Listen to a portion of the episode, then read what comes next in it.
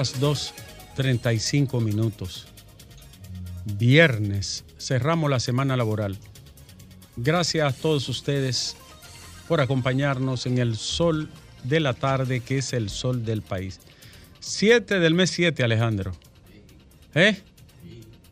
Saludar a toda la diáspora, esa que trabaja tanto y se empeña por su patria y su familia, a donde quiera que estén, los dominicanos y las dominicanas que laboriosamente se ganan la vida con mucha dignidad. Un saludo cariñoso a los dominicanos que siempre están con nosotros. Aquí en Sol 106.5 FM, como emisora matriz, toda una red de emisoras a nivel nacional, Alejandro, cubriendo palmo a palmo la geografía de la nación y a través de la red, nuestro canal de YouTube, Alejandro. ¿Eh? Sol FM, YouTube. Ahí usted nos encuentra que crecemos cada día más, Alejandro cada vez más. Y también en redes, Twitter, Instagram, Facebook, ¿cómo se llama la nueva que salió Alejandro? Treat. Traits. Yo no sé eso, yo, yo soy de Arroyo Toro, yo no sé pronunciar eso. ¿Cómo es que se llama? Frames. Así que se llama, yo Sí, como él dice. Ya, y yo voy a conseguir, y yo me voy a meter en otra red. No, pero yo no puedo, yo no puedo con la vida que tengo. Entonces yo no puedo añadir otra red porque eso, eso sería sofocante. No. Entonces usted nos localiza a través de las redes, señores, todas nuestras plataformas de RCC Media, nuestra página web, Alejandro, con las noticias actualizadas momento a momento, minuto a minuto. Y también el canal 23 de la televisora tradicional, ¿verdad, Alejandro? Canal 23, ¿cómo se llama nuestro canal? Telefuturo, es decir, la televisión que llegó.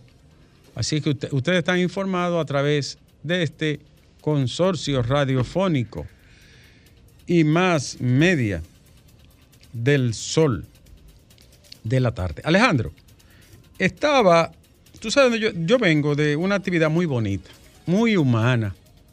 A mí me encanta la escuela. Yo soy un enamorado de la escuela. Y si naciera otra vez me tocara hacer algo en la vida, quisiera ser profesor de primaria. Trabajar con niños, alfabetizar niños. Ese sería mi, mi, trabajo. Si naciera y me dijeran qué va a ser, profesor del nivel primario. Ese sería mi, mi empeño, ¿no? Mi ocupación. Vengo del Centro Educativo Las Américas, Alejandro. Allá, Santo Domingo Este, un centro que tiene más de 45 años, por ahí han pasado generaciones completas. Un centro educativo privado que es una marca ¿no? de, del país, no solo de Santo Domingo Este y la capital. Había una graduación de niños y niñas. Eh, ¿Sabe cuál es la graduación? Ya sé leer. Esos niños que aprenden a leer y pasan de primero a segundo. Sí.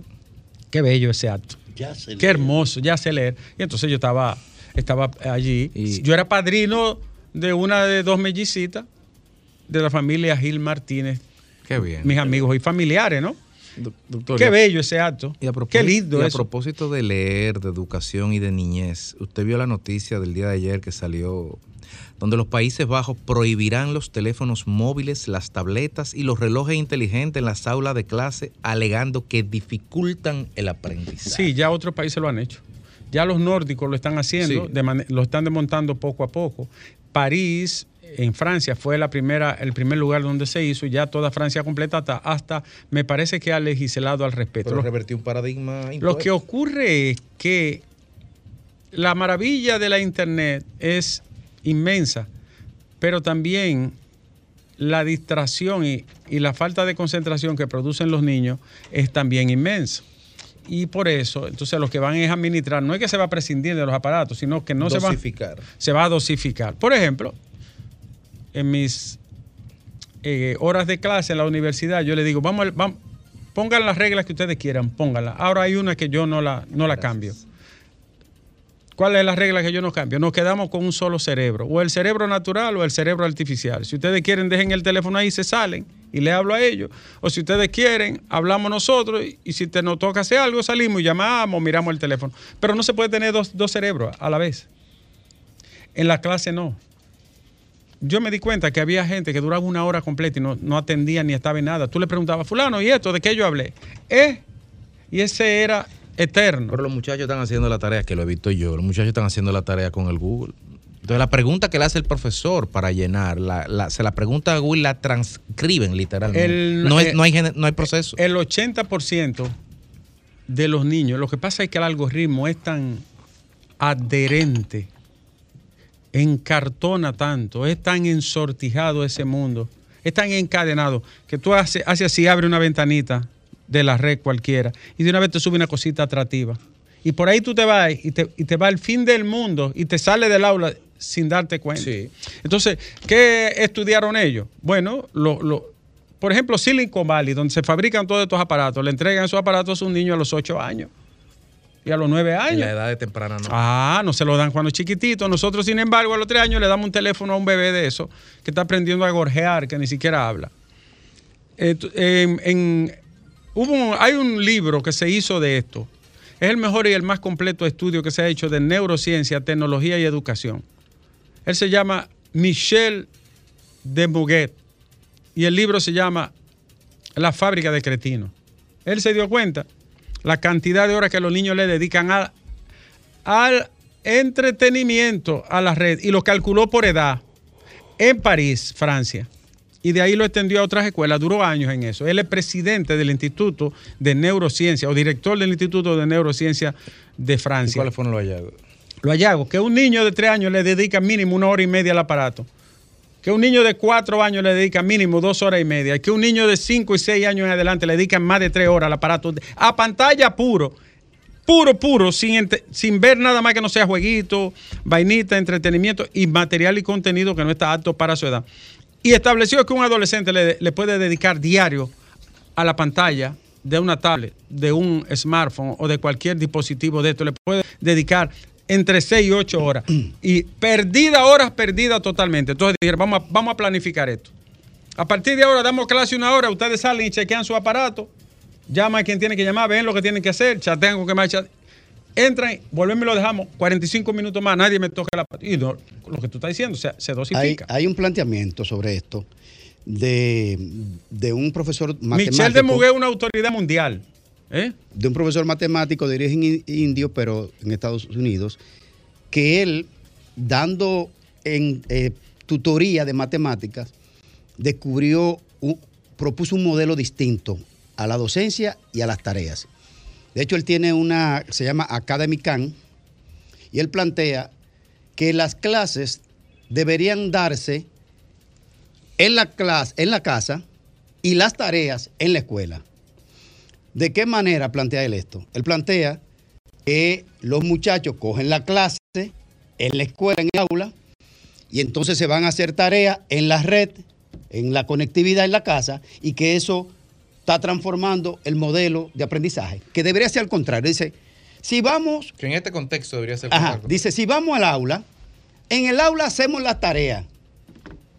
Nos conectamos, hacemos la cosa, hacemos toda la tarea, toda la cosa. Y entonces se deja asignada la clase para eh, descolgarla, buscarla en la plataforma de, de intranet o de internet que la escuela tiene preparada para entonces hacer un- una inversión Yo- en el proceso. Es un planteamiento que hace el, el profesor Yo considero que ya la humanidad no va a poder vivir si va a ser imprescindible, ¿no? La tecnología y la tecnología de la comunicación. Lo que sí estoy claro y consciente es, como dijo Manuel Castel, que en un momento fue la autoridad número uno en esta materia, en tecnología y comunicación. Manuel Castel, que fue ministro incluso en España. Él fue el primero que escribió la saga La Sociedad Red. Manuel Castel es una autoridad mundial en esto, en cualquier idioma. Invitado de Berkeley, invitado de Stanford, invitado de MIT, MIT, invitado de todos los lados. Un genio. Y dijo Castel, necesitamos y vivimos con Internet, pero no en Internet. Hay gente Sí. que vive en Internet. Sí, ya, ya, ya hay una interfaz. No, ya, ya, ya. Ya se produjo Mi una hermano, yo me he dado cuenta que yo duro a veces un tiempo con, con un aparato. Yo, el, el celular de mi esposa, porque yo no tengo teléfono. Se ha es- producido un ¿Y interfaz. ¿Tú sabes lo que me pasa? a el mí? de su esposa. ¿Tú sabes lo que me Sí, pasa a mí? sí. Que me agoto y digo, ¿por qué yo me siento cansado? Digo, mierda, la pantalla. Sí, Te, te acaba. sí, sí. Te acaba. Se ha producido un, in- un interfase casi natural entre el cerebro de estas generaciones y la no, ya es conectividad. epigenético Sí, eso. ya, ya, ya Ahora es, le digo casi lo inevitable. último. Pero en Japón, perdóname Ricardo, en Japón, en los países asiáticos, Japón sobre todo, duraron un tiempo tan avanzado en avance eh, de, la, de la formación educativa y de la terminación temprana de la currícula hasta el grado y posgrado inclusive, que demasiadas jóvenes, demasiados jóvenes terminaban demasiado temprano el grado y la maestría. Y entonces se producía, y se produjo y fue analizado por la educación, por la educación de Japón, un retraimiento y una ensimismación o ensimismado los muchachos porque no encontraban qué hacer con tanto conocimiento a temprana edad y sin espacio para desarrollarse. Y Yo- lo que ha hecho Japón en los últimos tiempos es extender y retrasar un poco el ciclo de conclusión para que no ter- se termine tan a temprana edad. Yo lo que entiendo es que a los niños no se les puede soltar este aparato así por así. Le hacen un daño tremendo. En Europa ya, en- en- Ya se ha legislado. ya- ya se está legislando, Ah. sobre todo en los países nórdicos. Hay- hay- en los países nórdicos fueron los primeros que, que, que son empezaron. que, son que que Finlandia que están- a la cabeza, ¿eh? sí, a la cabeza de todo. Ahora le voy a decir lo Sí. siguiente. Hay un estudio Holanda. que hizo la UNICEF. El señor se llama eh, Robert Lake le- Bo- y le dicen Bobby Lake. Dirigió la UNICEF por mucho tiempo. Él hizo un estudio por 10 años, buscó los técnicos para analizar el impacto de la tecnología en los niños y adolescentes y preadolescentes. Y, de- y las conclusiones básicas fueron que más del 60% del material no es para su edad. No hay filtro. ¿Y que eso, ya- qué le genera un material que no es para su edad? Un Erotismo, trastorno. pornografía, Trastorno su violencia o pero trastorno. Porque, porque el ser humano tiene una, evolu- una evolución cognitiva. El cerebro tiene 20 mil años el mismo cerebro. Y tú meterle otro cerebro ahora, tú tienes que llevar eso al paso. Ah, ah, claro. Oh, el- oye, 20 mil años igualito, que no le ha cambiado Mira, mañana vamos a hablar de ese tema.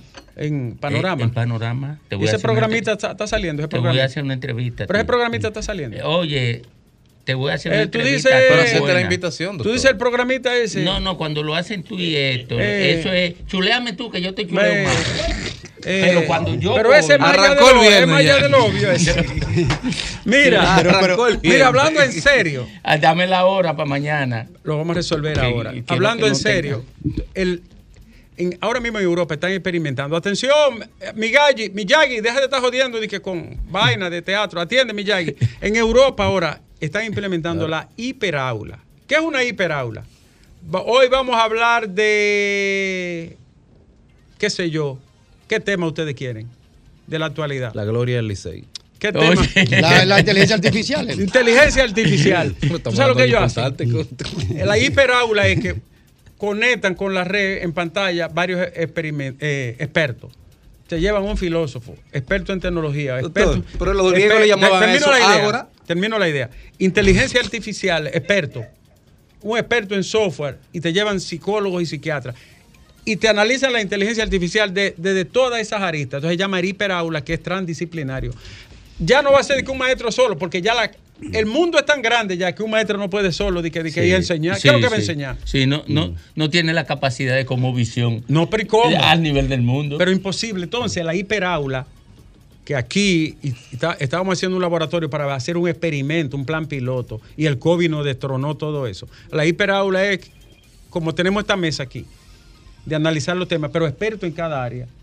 Y entonces los niños ahí nutriéndose de todo eso y preguntando de todo abiertamente. Eso es formidable. Yo lo viví en, en Foreign University, en una conferencia internacional. Fueron expertos de, de todos los niveles. Pero hay un resultado, doctor, Eh, con, con el tema ese que tú has dicho de si el cerebro tiene 20 mil años de una forma... Más de estru- 20.000 años, sí. Y ahora tú le pones otro cerebro en paralelo. artificial, sí. Hay algunos estudios que revelan que como el cerebro es un órgano que se ejercita, es un músculo con, con conexiones ne- neu- neuronales, dice, ha establecido un estudio que las personas han dejado de retener Mira. información y conocimiento porque el cerebro ya entendió que no necesita ese esfuerzo porque lo tiene en, Una- esta, en esta extensión Sí. de Una él. de las Sí. conclusiones En de finalmente que sacó el estudio de la. UNICEF fue que se dieron no había un solo niño que subiera un número de teléfono y el nombre completo de los padres completito. Oye, Porque No, ah, porque el porque cerebro no. ya aprendió Porque que está ellos lo que hacen es que Sí. ya buscan. Sí. Ninguno de nosotros se acuerda de un número de teléfono de los otros. ¿Y cuál será? Ya está todo grabado ahí. Claro, es una ventaja en un sentido, pero la memoria, lo que se llama la concentración de la memoria, ese, ese, ese aparato formidable que es el hipocampo cerebral, combinado con la experiencia, se reduce mientras acumulamos más información. Tenemos Sí. más datos y más Sí. información, pero y menos si memoria. usted proyecta hacia el futuro, en los próximos 70 años, esta generación, ¿cómo será el comportamiento de esos cerebros frente al Alzheimer, por ejemplo? Bueno, los avances en, En ese, el sentido de que no están desarrollando ciertas habilidades. los avances que hay con respecto al Alzheimer, la ubicación de células, núcleos y también el mismo uso de la tecnología es promisorio. no, pero Porque ya, ya, ya se puede Sí, determinar. pero me Antes- Pero refiero, ya- me ya refiero Estados Unidos- obviando el avance médico. es que se va a adelantar eso. No. Eso se va a prevenir. Se Sin duda se va a prevenir. se están, se están sustituyendo. Esta es la última generación que le da de todo eso, de que derrame, infarto. Correcto, mira. Eh, Claro que sí. Mira, están sustituyendo los ejercicios cognitivos por las funciones tecnológicas.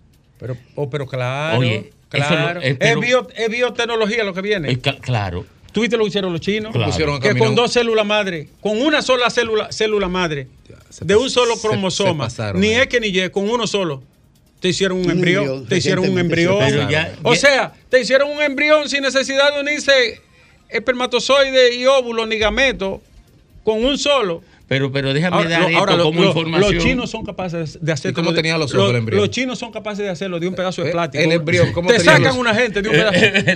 ¿Eh, Alejandro? Es verdad. ¿Eh? Mira, pero déjame dar esta información que es importantísima. Ayer, ayer o antier, acaba la FDA norteamericana de aprobar un medicamento que retrasa el desarrollo del Alzheimer. Hoy salió en los Sí. medios de comunicación Sí. que retrasa el desarrollo del Alzheimer, que lo ralentiza. ¿Qué significa eso? Que están a un paso de crear una vacuna. Una, una molécula. Una molécula para vacuna. Mira, por eso es que la- las carreras tienen que adaptarse. ¿Qué es lo que tienen que estudiar los muchachos ahora? En ese campo de la ci- ciencia, ¿eh? biotecnología, genética, neurociencia. Es por ahí que tiene que encaminar. ¿Qué tú llama- haces con graduar tantos y tantos para que guarden el título abajo de, la- de la- de las asilas? El problema es que la base para todo eso se llama lectura comprensiva y ahí estamos quemados. Ah, sí. Eh, pero el chat GPT va a resolver el problema. Sí, Porque tú le dices, quiero un poema, Mm. quiero un discurso. Eh, la- de eso que yo vivo. le- lánzame ahí una, una campaña eh, eh, de promoción para la candidatura Una de gran. campaña para la presidencia por el PLD. La- lo- los nuevos estudiantes de, de periodismo, por ejemplo, ya prácticamente no están, no saben redactar. Le dan los, los Ya ítems el- ya- al- el chat al al ya GPT este y te redacta la nota de prensa. O sea, cada vez menos, cada vez menos. Pero, pero habrá, no- habrá áreas pero no la nota, tú le puedes decir a un estudiante de 12 años, saca un discurso filosófico de Ludwig Wittgenstein para un estudiante de 12 años de la escuela pública dominicana y te lo saca. ese, ese es el paso. Y eso se va a perfeccionar. Ese es el paso más adelantado. Cuando yo era, yo estaba en las aulas universitarias dando clases. Yo Sin escribí- embargo- yo escribí una vez un, te- un tema que se llamó La maldición del copy page. Porque lo- todos los trabajos nos lo que estaban entregando era un jodido copy Ah, de, ya. de, de- Ahora- eh, de- de- ¿cómo se llama? De Wikipedia. Ahora- A- ahora eso fue superado porque ahora el, chat GPT te, te supera eso. Ahora tú sabes, que- sin embargo, Alejandro, regreso a mi origen. Tú sabes que yo me soñé anoche con dos números. Y, le de- y, y yo que no juego ni creo en nada de eso, pero, pero la maldición, ¿tú entiendes? De la suerte. Le dije, Juana. Dilo por si acaso. Juégate tal y tal. Se sacó. Salió el palé.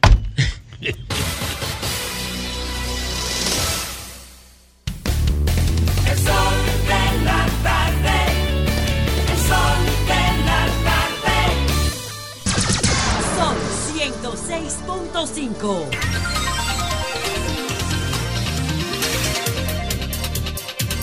Nosotros regresamos para una mirada brevísima a las principales informaciones y los titulares de este día. Antes hicimos un briefing sobre el, el giro que está dando el mundo con la tecnología, la educación, las pantallas. Atención padres y madres, no le suelten eso a sus hijos desde chiquitos.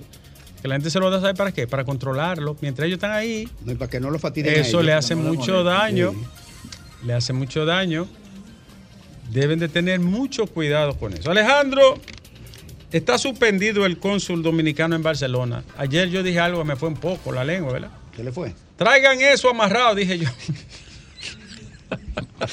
Yo, yo no te oí. Alejandro. Pero ¿cómo así eso? eh, Di eh, eh, ¿Qué lo dijo ayer? Pero, pero, pero en realidad fue hoy. ¿Cómo así? eh, Eso. Alejandro, traigan eso amarrado rápido. Pero eso era el cónsul. Contento, se pasó de contento. Eh, qué vaina, eh. no debí decir eso, Domingo, ¿verdad que no? No, ayer no, ayer no debiste decir eso. Era hoy que tenía que decir. diciendo Era hoy, era hoy. Una junta de vecinos denuncia. No, pero lo bueno es que él dice que no estaba, que no estaba, que fue un choquecito ligero.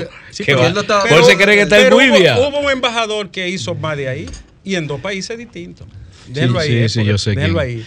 Pero y, no, tú- y no- lo acabaron. Pero tú decías en Europa, de que no, que no fue. yo estaba. Usted yo no sabe quién soy yo yo. bebo, Entonces, pero- un amigo me, cuando yo me dijo, discriminaste porque cuando el embajador hizo el desacato, uno en América del Sur y otro en... En Japón. No, en Centroamérica. en se- en se- no, no dijiste nada. Digo, Pero hubo uno en Japón. digo no había redes cuando eso. No, el del Japón fue en vivo. Señores, una junta de vecinos denuncia la construcción de un motel en la avenida George Washington, pese a estar prohibido en la zona. Vecinos, vecinos de la George Washington, operación Mandarria de noche. Digo, no debo insti- instigar, Alejandro, ¿verdad que no? Dígalo, que usted se va ya ahora mismo. No puedo instigar, ¿verdad, Alejandro? Ya me instiga. Pero perdóname, no se sabe lo que tú quieres decir con operación mandaria de noche. hombre. Eso es, eh, ¿Verdad? los franceses Porque- le dicen. En una los franceses le dicen, los franceses le dicen, le agent provocateur, el agente provocador. Eh, Sí, pero tú estás hablando de mandaria en este país. No, ¿eh? pues como no hay autoridad para frenar un motel, Pero que estamos hablando de que los mandaria vecinos, la junta de vecinos, agarren mandarria, Alejandro. En el motel. Él no está Y yendo. Él no está Rafael, yendo, él no está Rafael va a ser el candidato de la Fuerza del Pueblo por el por la Fuerza del Pueblo en el Distrito Nacional. Eso lo dijo el vocero Doctor. de la Fuerza del Pueblo, el vocero político y en el Senado. ¿Sabe quién es? Don Félix Bautista. No le pongo una coma. Rafael Paz cumpleaños hoy. Félix Bautista es el vocero de la Fuerza del Oye, Pueblo. Rafael Paz cumpleaños hoy. Que lo cumpla feliz. Marilady, Pero Marilady, eso fue una decisión de la dirección política. Marile- sí, pero él es el vocero. ¿No tienen más vocero allá? ¿A dónde? Ahí mismo. ¿En la Fuerza del Pueblo? No, él, él no es el vocero, ¿no? Ah, bien. Marilady Paulino, eh, Alejandro, trascendió ya lo deportivo. Marilady Paulino es una celebridad. Rompió el récord del año 1978 centroamericano del Caribe. Ganó la medalla de oro. Antes de eso ganó la Liga de Diamante. Antes de eso ganó la Liga Dorada. Marilady Paulino es una celebridad nacional. Hay que hacerle un homenaje nacional a Marilady Paulino. Un ejemplo de superación único, incomparable humilde, buena persona, callada, sin estruendo, sin ruido. Un personaje ya universal, Marilady Paulino. Pulverizando récord. ¡Wow! De ahí de Don Gregorio, ¿eh? de Nizao. Sí, Sí. Nizao. Marilady Paulino. Atención, Ministerio de Deporte, Gobierno de la República. Esa muchacha es una celebridad ya. Estudiante de la UAS, creo Estudiante de la UAS. De deporte. Señores, Del área de deporte. el sujeto que estranguló a la joven en un apartamento, un cuarto piso en Bávaro, él la estranguló primero y la tiró para simular un accidente. Exacto. Pero la medicina forense rara vez se equivoca cuando se actúa con los métodos y los procedimientos adecuados. Determinó que le estranguló primero, le rompió la tráquea. Y el tipo hasta colaboró. Un acto inteligentemente bruto. Eso fue una bestialidad. Así es. Un contenedor arribó a Punta Caucedo con 400 paquetes de cocaína, camuflado de guineo. El que se comiera un guineo de eso, Alejandro, ¿eh? Iba a bailar. iba a salir como un dron. Pero está cogido. Y atención, dice el obispo Castro Marte, nuestro amigo Domingo. Sí, admirado. Monseñor Castro Marte, que nos escucha siempre allá, ¿eh? Saludos para él allá en la Alta Gracia. Hombre. Dice que si sigue los apagones va a haber conflictos sociales. Y es verdad. Y es verdad, Monseñor. Dos años de la muerte de Jovenel Mo- Moïse. Haití sigue a la deriva y China y Rusia bloquean cualquier intento de ONU por una fuerza internacional in- para intervenir ese país. Ya se sabe que son ellos dos los que intervienen. Amenazan con bloquearlo y en el Consejo de Seguridad, ¿verdad? Sí, ahí es que se Ahí es que discute. se discute. Ya sabemos. Entonces, yo le preguntaba, ¿y una fuerza regional no puede integrarla? El instrumento Sí. regional de organización de, Nacio- Sí, de pero- organización de pero Estados Estados Americanos. Unidos la tendría que encabezar Estados Unidos y, y Canadá. Y ocurre que ellos tampoco quieren asumir la A responsabilidad. nosotros nos la aplicaron en el 65. directa. Ellos no la quieren asumir. No quieren. No quieren. La, el Ministerio de Interior y Policía desautorizó una marcha convocada por haitianos por la crisis de su país. Yo le voy a decir lo siguiente. Es muy delicado una marcha. Yo creo que ellos tienen derecho a protestar en cualquier parte del mundo, a exigir como ciudadanos, como lo hemos hecho nosotros y como se hizo aquí cuando Trujillo y cuando Balaguer. El problema es que Haití está en una situación tan conflictiva, tan explosiva, y siempre nosotros estamos bajo la sospecha de que aquí se vienen, de que actuamos de esta manera, y eso puede generar que el gobierno haitiano entienda o nos acuse de, de montar un centro de conspiración o algo por el estilo. Es muy delicado eso. Hay que actuar con mucha cautela. Y uno no sabe qué puede pasar. Y a- además, quien, quien ha visto protestas en Haití sabe que no son nada típicas. ¿eh? Seguimos, Alejandro. Eh, ¿Qué más noticias tenemos, Alejandro? Aquí está. Bueno, volver a reiterar a la gente del Centro de Estudio de las Américas, qué lindo lugar, qué, qué precioso ejercicio ¿no? de la educación con los niños, me encantó. Un saludo y unas felicitaciones para ellos. Los haitianos están aplicando justicia en mano propia. ¿Tú sabes cuántas personas han ejecutado en Haití de pandilleros las comunidades? 264. Como no hay policía, ni hay autoridad, ni hay nada, la gente para defenderse se unifica en juntas. Son como una especie de CDR, ¿verdad? Sí, sí, son, son autodefensas. Autodefensa. Y lo, lo ejecutan. Ellos mismos se llaman justicieros. Señores, eh, el sujeto que lanzó a la joven allá en Bávaro se llama Yanel Batiste Gerald. No sé si haitiano o es francés. Pero, la, como dice el pueblo llano, la amorataba él a golpes. Y la pobre infeliz, cuando le decían por qué no le dejaba, decía que con qué se mantenía. En el trasfondo, Carlos Mal tiene razón. Claro. Lo económico genera todo el movimiento de un ser humano. Alejandro, ¿eh? Esa pobre mujer tuvo que aguantar hasta que le quitara la vida porque no tenía de, de qué depender. Qué pena. Y Alejandro, el informe acusatorio contra la Cámara de Cuentas está listo. Tiene 13 mil páginas y se va a hacer pública a partir del lunes. Las casas editoras depositaron ante la PECA, la Procuraduría Especializada, evidencia de la transparencia en la adjudicación de los libros de texto. El Ministerio Público continúa la lectura del caso Medusa, un expediente que tiene más de 12 mil páginas. Terminar en Navidad. Sí, Félix Bautista confirma que el candidato a alcalde será Rafael Paz. Tremendo. vo- Sí, así mismo. El mismo que viste y calza. Eh, ¿Qué más tengo, Alejandro? ¿Cumplió años Rafael en estos días, Alejandro? Hoy es viernes. Sí. El grande. Antes de despedirnos, Alejandro, el gobierno tiene que poner mucha atención, mucha atención.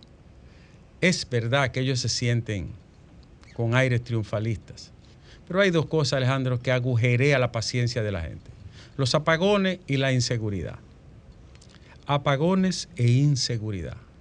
Yo estuve en Bonao en estos días y me estaban diciendo la gente que no aguantaban tanda de ocho horas de apagones. Ocho horas de apagones le eso mira Alejandro le genera a la gente un estado de ansiedad y de, ira que puede resultar incontrolable. El otro es el tema de la seguridad. No es verdad que yo voy a dejar que 10 tigres por barrio me sometan a 100 mil personas por comunidad, 10 antisociales, teniendo yo 37 mil guardias sentados allí, 15 mil marinos, 10 mil de la, de la aérea. No, eso no es verdad. Miren a ver lo que van a hacer. La gente pobre, salir de madrugada de una barriada de ese, es una epopeya. Una epopeya. Hay lugares que tienen que estar tomados por la autoridad. Oye, lo que te estoy diciendo, Alejandro. hay lugares que tienen que estar tomados por la autoridad. Garantizarle a la gente su desenvolvimiento, que pueda salir y llegar a su trabajo, a buscarse la vida, la mayoría de ellos de forma en el mercado informal. Resuelvan eso. Y al de Barcelona, Ale- Alejandro, traigan eso amarrado.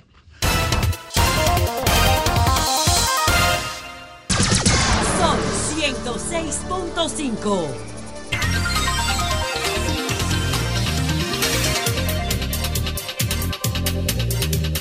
3, 18 minutos aquí en el sol del país, que es el sol de la tarde.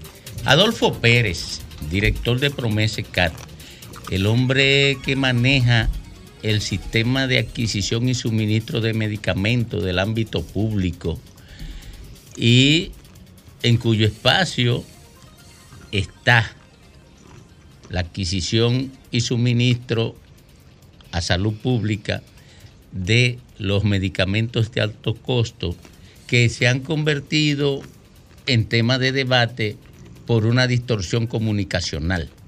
Concho, me quedó bonito, ¿verdad? Muy. Muy- me quedó bonito. Hasta yo, hasta yo lo encontré bonito.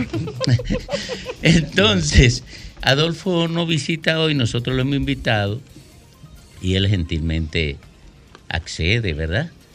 Eh, y yo quisiera hacer la primera pregunta en este sentido. Como ha provocado preocupación en la gente, ¿se reducirá la cantidad de medicamentos de alto costo adquiridos por el gobierno? ¿Se traspasará a las ARS? ¿Sí o no?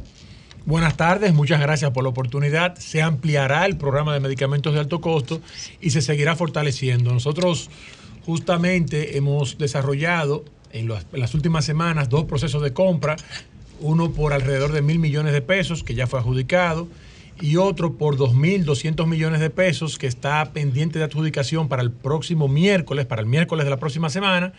Y con esos dos procesos de 3.200 millones de pesos que estamos comprando, garantizamos un abastecimiento absoluto, total, fluido en todo lo que resta del año 2023. Con esos 3.200 millones de pesos, nosotros damos eh, plena confianza a todos los pacientes que están incorporados en el programa de que van a recibir sus medicamentos sin ninguna dilación, sin ningún, sin ningún problema en lo que resta de este año 2023. Pero además podemos decirle que tenemos mil millones de pesos disponibles en el programa de medicamentos de alto costo para compra de medicamentos. Ese presupuesto está cargado en Promesecal, lo tenemos allí, eh, listo, solamente a la espera de que llegue algún nuevo requerimiento de la unidad requiriente, que en este caso es la Dirección de Medicamentos de Alto Costo, para en el caso de que se necesitase comprar algún medicamento adicional por alguna razón o también para la ampliación del programa, que vamos a seguir incorporando nuevos pacientes, pues también desde ese fondo se puede hacer manteniendo de manera natural, de manera normal, el ritmo de despacho a los pacientes que ya están suscritos en el programa. Eh, adelante. Adolfo, buenas tardes, gracias por estar aquí. Una pregunta, en la arquitectura institucional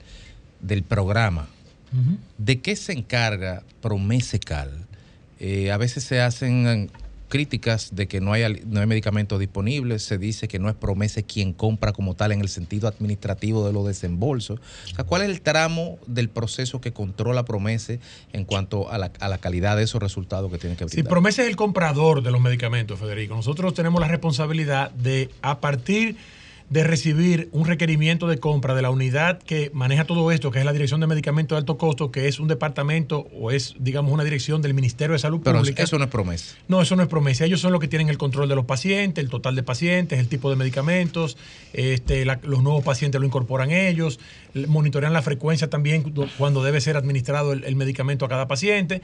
Toda esa parte, digamos, de planificación y la definición estratégica del programa es la Dirección de Medicamentos de Alto Costo. Promesecal, entonces, una vez elaborado todo esto, recibe ese requerimiento de compra donde se establecen tipo de medicamentos, cantidades, el tiempo donde debe recibirse, las fichas técnicas, los informes periciales, porque estamos hablando de unos medicamentos que no son medicamentos, eh, vamos a decir, común y corriente como lo que manejamos en promesa para la farmacia del pueblo. Estos medicamentos requieren un tipo de manejo distinto al, al momento de hacer la compra porque son medicamentos que ya hay pacientes que tienen adherencia al tratamiento, que deben continuarlo, y son medicamentos para enfermedades catastróficas. Entonces, Promesecal hace la compra, hace el pago a los suplidores y también hace la entrega en los almacenes del Ministerio de Salud Pública para que luego la Dirección de Medicamentos de Alto Costo haga la dispensación final a cada uno de los pacientes a partir de los hospitales públicos donde están instaladas estas oficinas o estas farmacias de alto costo, eh, para que los pacientes entonces reciban allí sus medicamentos. Nosotros eh, sí tenemos esa responsabilidad que es muy importante, la de garantizar que todas esas compras se hagan con procesos transparentes, eficientes, competitivos que permitan un cumplimiento cabal y estricto de la ley 340-06 y también que se hagan las cosas bien.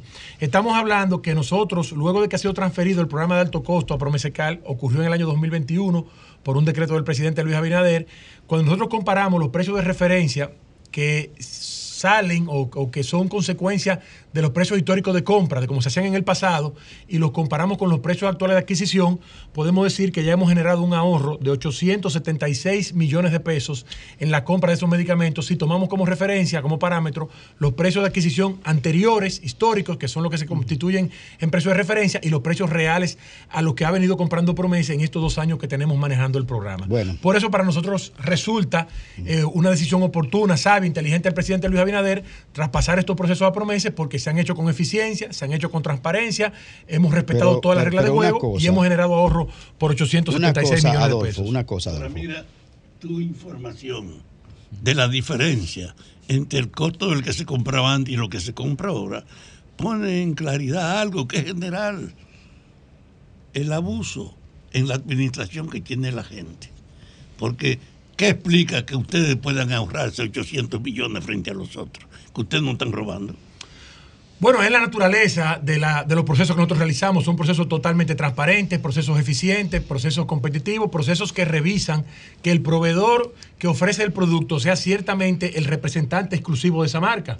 Sabemos que hay unos casos que están en la justicia eh, porque algunas empresas en el pasado vendían los medicamentos sin tener la exclusividad de esa marca. O sea, se lo compraban al proveedor exclusivo para luego venderlo, eh, vendérselo al Estado. Entonces, nosotros sí garantizamos que se cumpla con la ley en su- a su cabalidad que haya una amplia participación. También evaluamos las fichas técnicas que recibimos siempre de la Dirección de Alto Costo para garantizar que estos procesos se ejecuten con toda la transparencia posible y que todos los actores del sistema, los proveedores, los suplidores en este caso, pues tengan toda la certeza de que se están cumpliendo con todas las garantías para que el proceso se desarrolle en condiciones de normalidad. Si se estimula la competencia, si se estimula la transparencia, evidentemente que los precios tienden a bajar. Una cosa, eh, este, la doctora Daphne Villalba, ¿verdad? Es la directora.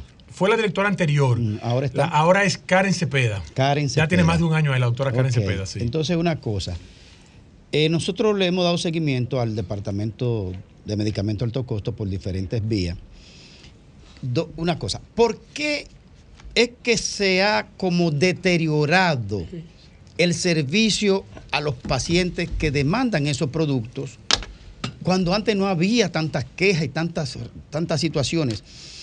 Eso por un lado. Y por el otro es, ¿por qué han modificado?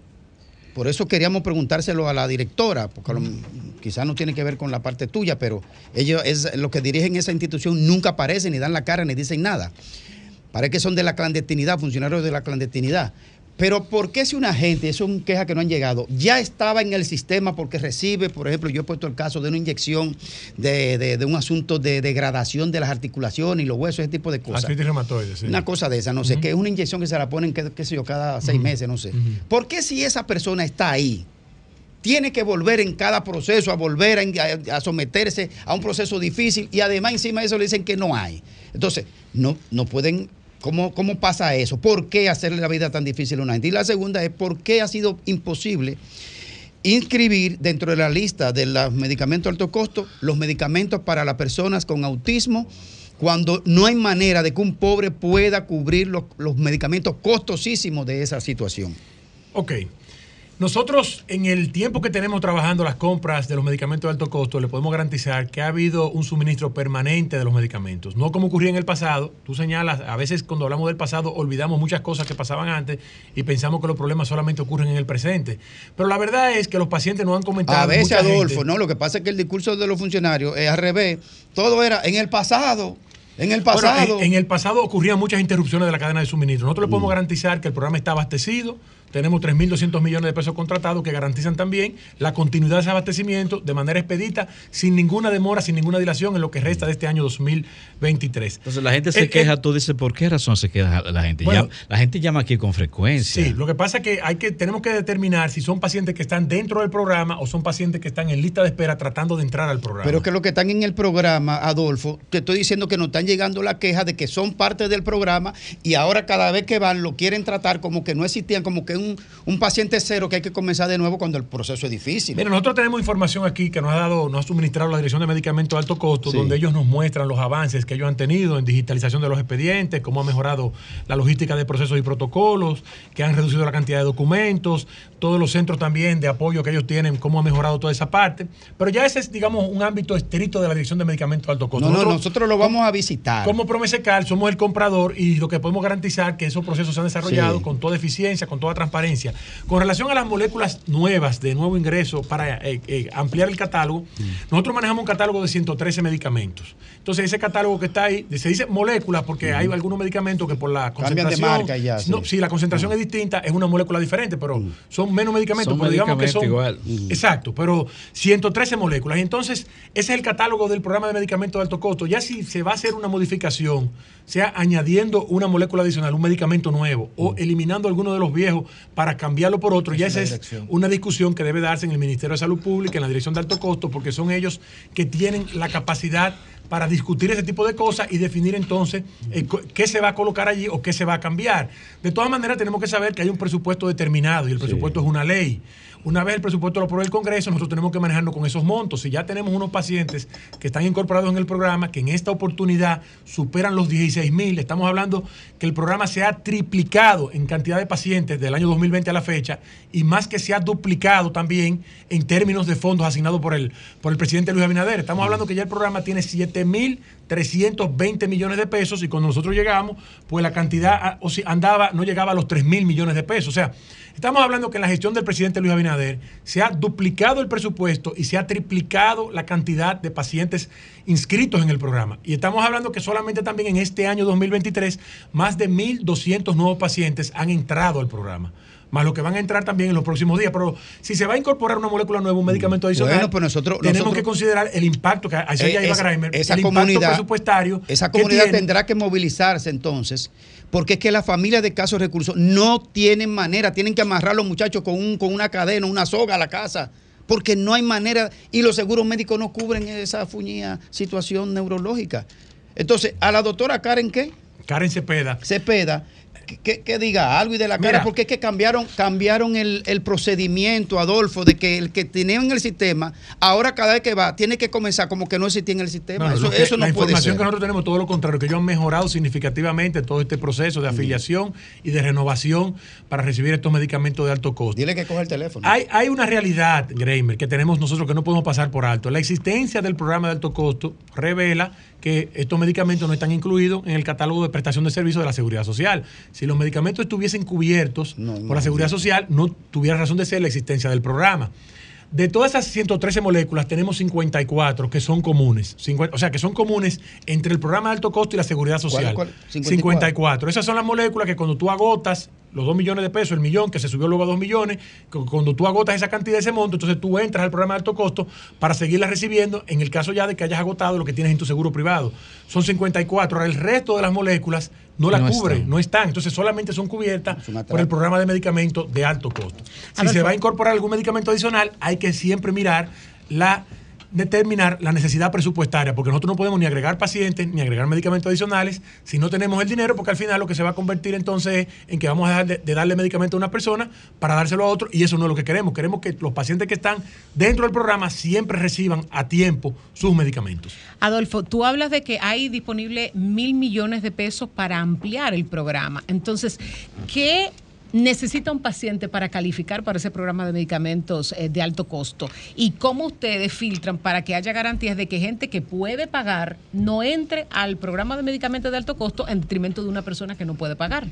Sí, este es un programa que ha estado en reestructuración, en lo que tiene la gestión de gobierno del presidente Luis Abinader, en procura de mejorarlo significativamente. Porque realmente cuando se inició esta propuesta, eh, como nosotros lo vemos, quizás no tenía todo el alcance y los rigores que amerita ahora en la actualidad por el monto que envuelve y la cantidad de pacientes que se están beneficiando. Desde el programa se hace una evaluación, se determina, se revisa, pero ya es una responsabilidad estricta de la Dirección de Medicamentos de Alto Costo. Nosotros como Promesecal no evaluamos pacientes, no vemos los pacientes, eh, no tenemos un control tampoco de la cantidad de pacientes que hay en lista de espera, porque nuestro trabajo es comprar y pagar y eso ocurre una vez nosotros recibimos los requerimientos que se determinan conforme ya a esas necesidades que están establecidas en la dirección de alto costo. ¿Los medicamentos son eh, comprados a laboratorios extranjeros o hay también medicamentos que se producen aquí? No, esos medicamentos todos se producen en el exterior. Claro, son comprados a empresas que representan, es- a las grandes cadenas, a las grandes casas comerciales que representan esas marcas en la República Dominicana, pero son medicamentos fabricados en el exterior. Muchos de ellos son fabricados en Europa, otros en Estados Unidos, Molecu- Canadá. molécula de última son moléculas, muchos de ellos son medicamentos eh, innovadores, eh, de, última generación, con compromiso de patente. Hay algunos que pueden ser biosimilares, dependerá el caso en cuestión. Pero en todo caso son medicamentos eh, bien sofisticados, de un alto precio, por eso se llaman de alto costo, y que representan también una carga significativa para la familia en el caso de que tuviesen que comprarlos eh, desde su bolsillo. Bueno, yo creo que, que estamos ilustrados, muy ilustrados. No, falta un Eh, chin, falta un chin. Adelante. Vamos a ver. Ah, ¿Por qué tiene Carlos Pimentel, el, el- el de compra y contratación, opinar de un área que no es de su competencia? El chisme. Mira, yo lo que siento es que la discusión con relación a los medicamentos de alto costo debe derivarse hacia la ley de compras y contrataciones, la ley 340-06, porque para comprar medicamentos en la República Dominicana, la ley que tenemos desde el gobierno para comprar medicamentos es la misma ley para comprar vasos, para comprar copa, para comprar micrófonos. Y eso no debe ser así. Debe haber un reglamento, una ley, un marco jurídico especial para la compra de medicamentos, incluso que permita que Dentro nosotros... del mismo sistema que- de- de- de la- del Ministerio de Salud Pública. Es que la ley de compra y contrataciones no discrimina entre ningún tipo de artículo. No por eso, ¿por qué O sea, crear algo bueno, para déjame- medicamentos por el nivel de porque, porque la vida, porque la vida humana no debe estar supeditada Claro. a 21 días de un proceso de urgencia, que es el tiempo mínimo que tiene la ley de compra y contrataciones. Incluso un procedimiento de proveedor exclusivo, que ya tú sabes que solamente son dos o tres empresas que tienen la representación de la, Mm. La mayoría marca de esos en el país. Tú tienes que desarrollar un cronograma de actividades, Claro. sabiendo tú que solamente esas dos personas tienen la representación Sí, de la marca, que sí. va a terminar vendiendo, comprándoselo a ellos y tiene que agotar todo un recorrido que te puede tomar 21 días y tú tienes vidas humanas que están en peligro. Pero no solo eso, la parte más dramática de la ley de compra y contrataciones con los medicamentos de alto costo es que no le permite al tomador de decisión negociar con los suplidores precios, porque yo siento que con ese mismo dinero que nosotros tenemos ahí, con un marco jurídico distinto, pudiéramos comprar mucho más medicamentos, incorporar muchísimas más personas y dar este servicio mucho más universal Volumen. que como lo estamos haciendo incluso en Centroamérica. Están los acuerdos de riesgo compartido que tú pagas el medicamento si el medicamento funciona. Si el medicamento funciona, estos medicamentos que son costosísimos, que tú puedes invertir 200, 300 millones de pesos en una molécula determinada, con unos criterios de evaluación y de desempeño, si el paciente tiene una vida estimada o algunos parámetros que se establecen, si no se logran, el medicamento sencillamente no se paga. Entonces, si el tomador de decisión tiene la capacidad, con estos 7.300 millones de pesos, de sentarse frente a frente a los proveedores y negociar esos precios de manera satisfactoria para beneficio de la gente, pudiéramos tener niveles de eficiencia mucho más superiores a los ahorros que nosotros hemos tenido que lo que hemos tenido que hacer es cumplir con la ley sí o sí, porque estamos obligados a eso como funcionarios del Poder Ejecutivo, que hemos tenido ahorros significativos de 800 millones de pesos, sí, pero yo sé que si hubiese una ley especial para compra de medicamentos con los mismos criterios que existen en otros países de la región, pues definitivamente pudiéramos tener no 16 mil pacientes, muchos más pacientes beneficiándose de este formidable programa, que es uno de los programas más importantes para el gobierno del presidente Luis Abinader. Eso, yo estoy totalmente de acuerdo con eso. Totalmente de acuerdo. Gracias, Adolfo. Muchísimas gracias. A la orden siempre.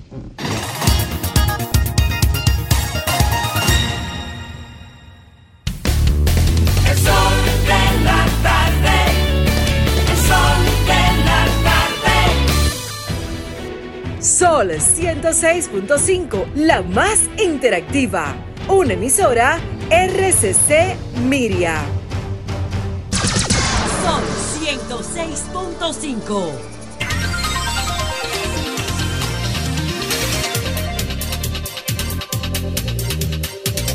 Bueno, siendo las 3:42 minutos aquí en el sol del país, en el sol de la tarde, Rafael Fafa Taveras. Gracias. Yo estuve ahora oyendo con mucha atención las explicaciones que da el responsable de ese nivel de asistencia de la medicina patrocinada por el Estado. y estaba bajo el hecho de que ya yo soy un viejo que tiene conciencia de sus años y por eso soy amigo y por otra razón del CONAPE, que es la Comisión Nacional para Personas Envejecientes.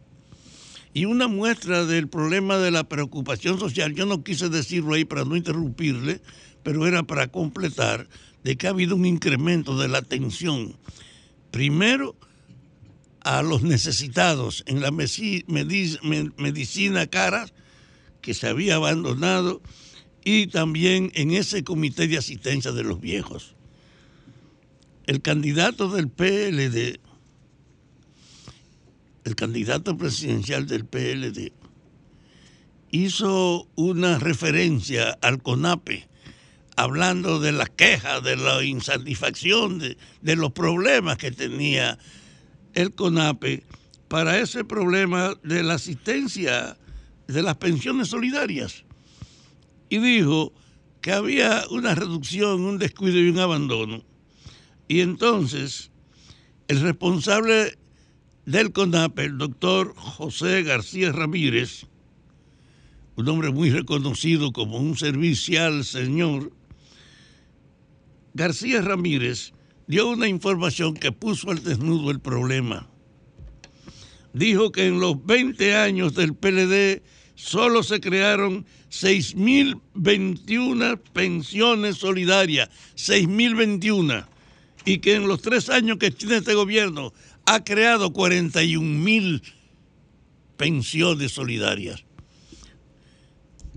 Como él estaba hablando de la salud y dice que hubo un ahorro en el gasto como de 800 millones, es claro que estamos frente a un tiempo donde tú puedes fiscalizar el destino del dinero que se asigna para una causa en dos sentidos, en los costos de lo que tú compras y en la verificación de lo que tú recibes y tratando, que es mi aspiración, de que se cree una comisión especial para la ejecución de esas licitaciones públicas.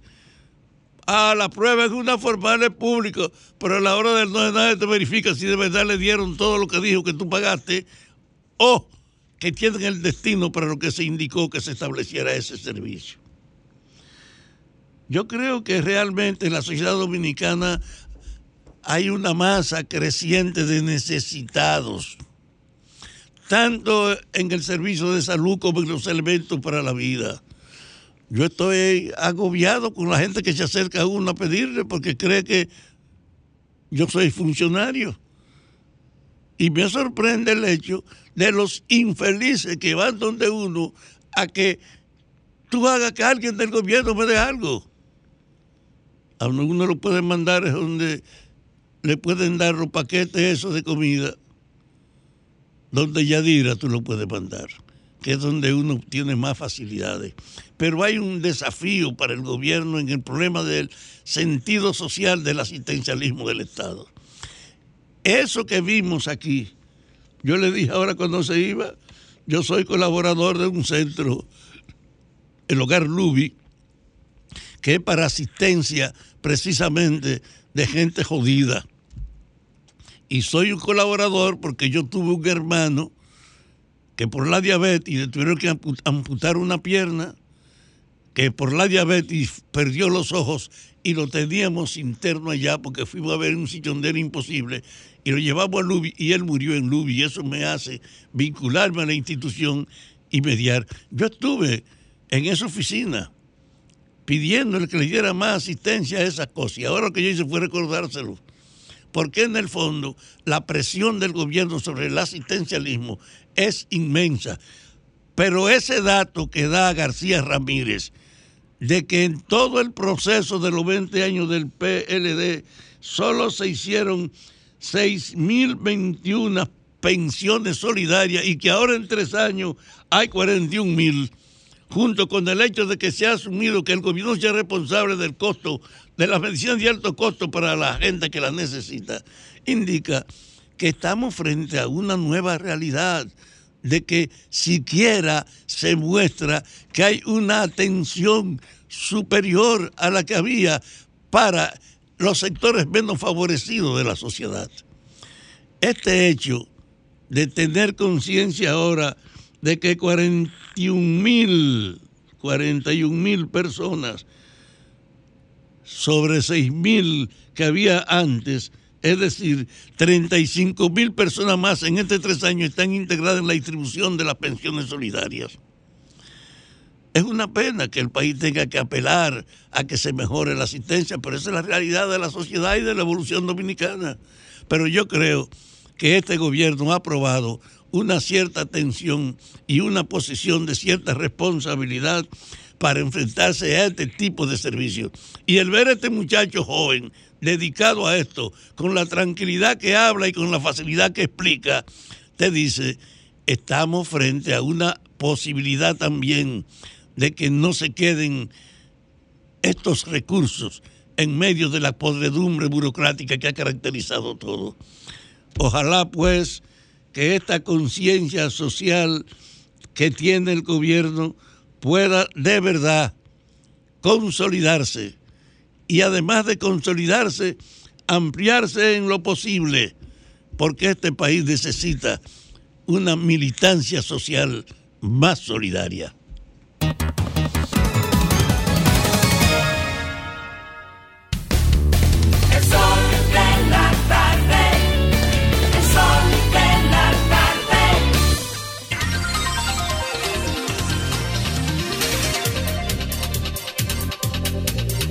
12 minutos completan las 4 de la tarde aquí en el sol del país. Domingo, eh, aprovechando lo de Mary Lady, una noticia breve eh, acerca del rol de los dominicanos en, en estos Juegos Centroamericanos y Caribeños. Pero tú dijiste lo de Mary Lady. Sí. Esa gloria. Sí, no, porque ya, ya, ya Nieve habló de ella en su introducción hoy. Y quería decir que México está arriba, pero República Dominicana tiene acumulado 19 medallas de oro. Ahí resalta muchísimo el rol jugado también por Marilady Paulino, la velocista, que rompió récord. Y además tiene República Dominicana 31 medallas de, de plata y 48 de bronce, para un ¿Y, total y en de qué no- lugar está? para un total de 98 medallas. Estamos en el sexto lugar, son 10 países que compiten, pero es un papel destacado que ha ido aumentando el, el rol competitivo de República Dominicana a nivel, a nivel deportivo. Mira, eh, Domingo, nos, me llamó Ricardo Nieve hace un, minutito que se le pasó dar una información que quiere que la asumamos con, con el vigor que necesita. Él encontró una señora tirada en el suelo, que la conmovió mucho, eh, en una situación que necesita con urgencia que le donemos una silla de rueda. Ah, Que activemos la- el- el- los lazos de solidaridad que acompañan siempre a este equipo y abramos la posibilidad de que en el día de hoy alguien nos diga quién nos puede donar una silla de ruedas para una señora que la necesita con urgencia. Nos ha pedido el doctor Ricardo Nieves. Bueno, ya lo sabe, la gente que acostumbra a suministrarnos esto a nosotros, necesitamos una silla de rueda con urgencia. Eh, le escribe a cualquiera de, el que la tenga que le escriba a cualquiera de los compañeros, o a mí, o al propio Ricardo, o que llame aquí a, a la señora Leanet Jiménez, ¿verdad? que saludamos, que acaba de llegar temprano. Eh, Llegó justo a tiempo para la información. eh, no, no, que la queremos y que la añoramos. Oye, y que nos hace Se- falta. Se están Eh, que- calentando a un nivel. Y que necesitamos, oye, que no, nos sentimos desamparados cuando ella no está aquí. Yo no he dicho nada. Es que, es que la añoramos, la queremos. Y además queremos mucho lo que ella trae. Eh, amamos todo, la amamos a ella, pero cuando trae algo, la amamos más. Eh, Diulca Pérez. El amor y el interés se fueron al campo un día. Y más pudo el interés que el amor el que te amor. tenía. ya tú sabes, Lea, que no es por ti la cosa. Miren, señores, hoy se cumplen dos años del asesinato del presidente haitiano Jovenel Moïse y ese país aunque está recordando esta fecha, no tiene prácticamente ningún tipo de conmemoración, porque no tiene ni siquiera una investigación acabada, ni tiene tampoco los culpables que puedan convencer a esa población de que esos son los reales responsables del magnicidio que ocurrió hace dos años, un 7 de julio. Eh, y precisamente hoy los haitianos eh, tienen en República Dominicana una reunión. ¿Una reunión por qué? Porque tenían planificado para el próximo domingo una marcha para llamar a la comunidad internacional, llamar la atención de esas naciones eh, grandes que han prometido muchas veces hacer algo por Haití para que se conduelan de esa nación. ¿Qué pasa? Que parece que habían planificado, le digo porque hace cerca de una semana que alguien me llamó porque, porque estaba tratando de concitar la atención de los eh, medios de comunicación internacionales que tienen corresponsal en República Dominicana para cubrir esta, esta marcha. Y esta marcha, su móvil principal era llamar la atención de esos países grandes para que entiendan que Haití necesita eh, la intervención para una, eh, un establecimiento de una, primero un plan para ir a las elecciones Segundo, tratar de que el Congreso de Haití, que prácticamente es inexistente, pueda de alguna manera algún tipo de ley o reglamentación para regir o enfrentar a las bandas criminales que se están desarrollando y que están eh, poniendo de rodillas a ese país. Pero esa marcha no se va a dar. ¿Por qué? Porque independientemente de que habían convocado, independientemente de que se había anunciado, no tenía, según el mismo Ministerio de Interior y Policía, no tenían el permiso de, esta, de este ministerio para esa marcha que estaba eh, planificada para el domingo a las 12 del mediodía. ¿Qué dice el Ministerio de Interior y Policía para prohibir esta marcha o para no permitir que se dé esta marcha de nacionales haitianos y descendientes de haitianos en República Dominicana? Que las leyes, sobre todo la ley de migración de nuestro país, impide que los eh, extranjeros puedan manifestarse. Eh, y sobre todo manifestarse de una forma masiva en las calles, porque dice el Ministerio de Interior y Policía que esto pudiera de alguna manera afectar la seguridad nacional. Esta marcha estaba planificada en 68 países simultáneamente. Hace unos años eh, se hizo una marcha similar, con propósitos similares, pero no iguales, eh, cuyo centro fue sobre todo, si Fafa me deja, por supuesto, cuyo centro fue Atlanta, la ciudad de Atlanta. Y les cuento un poquito más después que... Eh, termine el tema del Ministerio de Interior y Policía para que mucha gente que se está preguntando por qué se prohíbe esta marcha o por qué no se permite esta marcha, si tiene una base importante.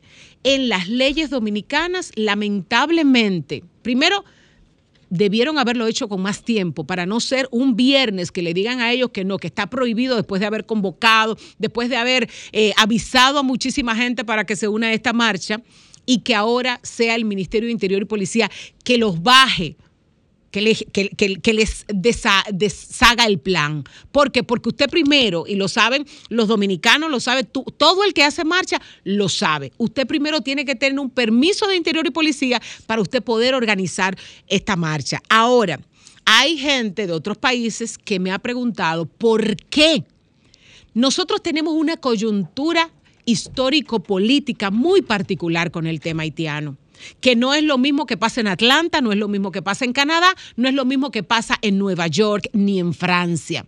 República Dominicana y Haití comparten una isla. República Dominicana y Haití han tenido una historia de, eh, de situaciones políticas que van sobre todo de la invasión haitiana a la República Dominicana, que algunos quieren ignorar o que algunos quieren eh, hacerse de cuenta que no pasó. Pues sí pasó y eso tiene mucho peso. Cualquier manifestación de haitianos en República Dominicana necesariamente debe inquietar a una gran parte de la población. Y si nos podemos evitar ese capítulo, vamos a evitarlos. Ahora, si esa manifestación se puede hacer en los demás 67 países, bienvenida sea.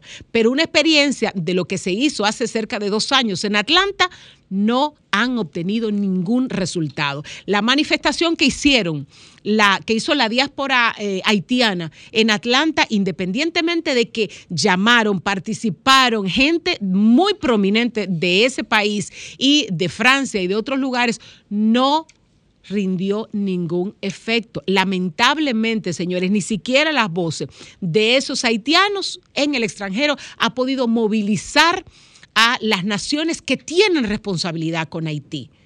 Estos dos años del asesinato del presidente Jovenel Moïse, la falta de la investigación, la falta de intervención siquiera de los Estados Unidos, Canadá y Francia para obtener el resultado, para por lo menos decirle a los haitianos, esto fue lo que pasó y esto es lo que va a pasar en los próximos años. No ha habido ningún resultado. Entonces, la marcha del domingo no se va a dar. Ojalá y se den los 67 países y ojalá y ellos a partir de ahí escuchen la voz de los haitianos, porque la responsabilidad de ese país es de los haitianos de Haití, de los haitianos de la diáspora y también del poder económico y político de la comunidad internacional.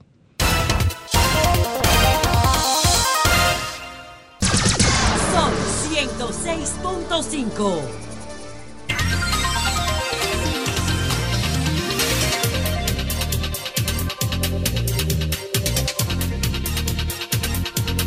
Bueno, retornamos, retornamos al sol de la tarde a las 4, 4 minutos, cuando recibimos a Aristipo Vidal, uno de los voceros mm, del Partido de la Liberación Dominicana, que mañana, mañana, eh, tiene convocada la Marcha de la Esperanza. ¿Por qué la Marcha de la Esperanza? Bueno, porque el país, y cuando digo país me refiero al pueblo dominicano, está sumido en la desesperanza. Que le trae el alto costo de la vida, el galopante, eh, la galopante inflación, que de acuerdo con el Banco Central ahora está bajo los parámetros que más o menos aspira el Banco Central, pero que no significa que ha bajado los precios, significa que sube más lento. ¿Verdad? Antes era el 9%, ahora el 4% o 4,5%, pero subiendo, nunca bajando. No es menos 4, no es menos 9. Es positiva el alza de, de los precios, pero positiva en términos reales y negativa para el pueblo dominicano. Que no aguanta, y lo dicen las encuestas de RCC Media, tanto la Gallup de este programa como la RD Elige del Sol de la Mañana, que salir a la calle significa un terror porque puede ser la persona, muchacho, muchacha, adulto, atracado y hasta muerto, para robarle un simple teléfono, para robarle la cartera, para robarle cualquier cosa que tenga eh, de utilidad. Que no aguanta el problema de los apagones que han vuelto por sus respetos, un tema que haya sido superado con la creación de Punta Catalina, que vino, tú que sabes de electricidad, de energía, que vino a paliar el tema sempiterno de la falta de energía eléctrica. Bueno, pues ha vuelto los apagones hasta de 24 horas. Ustedes que tienen amigos en todas partes, llámense a Mao y pregunten. Les digo Mao porque eh, estuve trabajando políticamente en Mao en la última campaña electoral, los últimos siete u ocho meses. Que no aguanta, por ejemplo, aquí acabo de ver a un funcionario del gobierno que respeto y que estimo. Compartimos un par de chats, él y yo. Apurado el pobre, y no lo voy a condenar a él, sino al gobierno, con los medicamentos de enfermedades que tienen altos costos. Él dice que hay, y la gente llama aquí a los teléfonos del, del sol de la tarde a decir que no hay. Yo mismo me he comprometido con un compañero a regalarle un producto de eh, antihipertensivo. Puedo decir la, la, la, como decía, la molécula, se llama Balsartán. Oiga, vaya a la farmacia del pueblo, que era donde yo se lo buscaba. Ahí no hay. Tengo que ir a la farmacia normal a pedir un genérico para que me salga un poquito menos costoso. ¿Verdad? Pero no hay. Y si así digo antihipertensivo, podría decir cualquier otro producto de esos por más esfuerzo que haga el doctor Pérez en esa dirección, porque no es el doctor Pérez, es el gobierno que es inepto, es el gobierno que responde a una clase oligárquica, si se puede llamar clase a la, oligarquía, ¿verdad? Y lamento que mi gran amigo Fafa Taveras, un hombre que toda la vida se la pasó en la izquierda política dominicana, termine ahora al lado de la, oliga- de la oligarquía que defiende el gobierno de Luis Abinader. Lo lamento, Fafa, pero esa es la pura verdad. Si no, pregúntale a Ramón o a Guido, que te lo van a decir ellos mismos.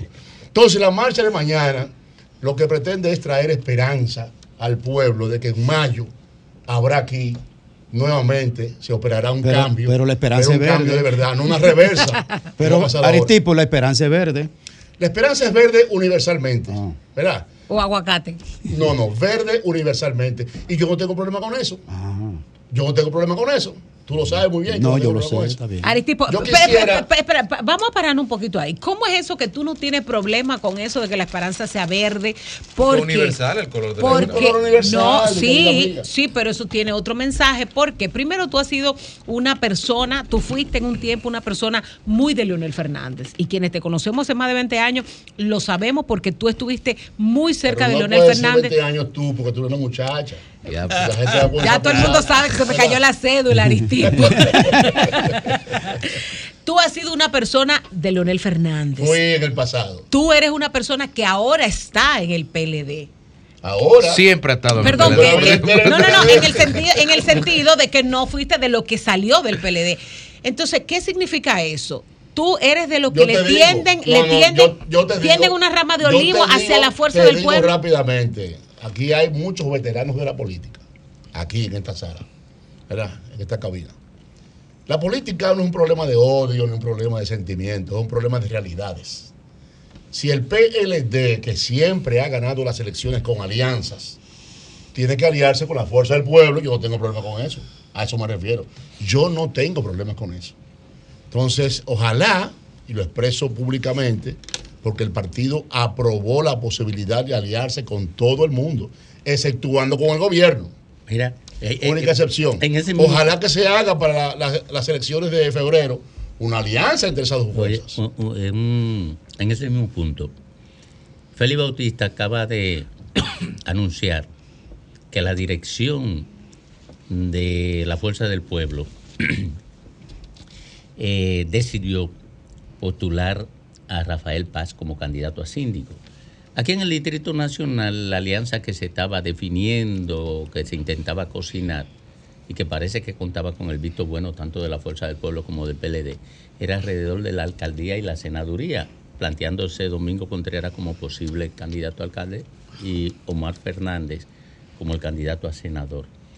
Cierra ya el anuncio de lo de Rafael Paz, la posibilidad de una alianza. Es un mensaje de la Fuerza del Pueblo diciéndole al PLD, ya se cerró la posibilidad de alianza aquí en el distrito. No me parece, no le di esa lectura. Yo pienso que es una obligación de todos los partidos escoger sus candidatos y cuando llegue la hora de plasmar una alianza, entonces ya se verá quién será el candidato final de Se esa ajusta el traje.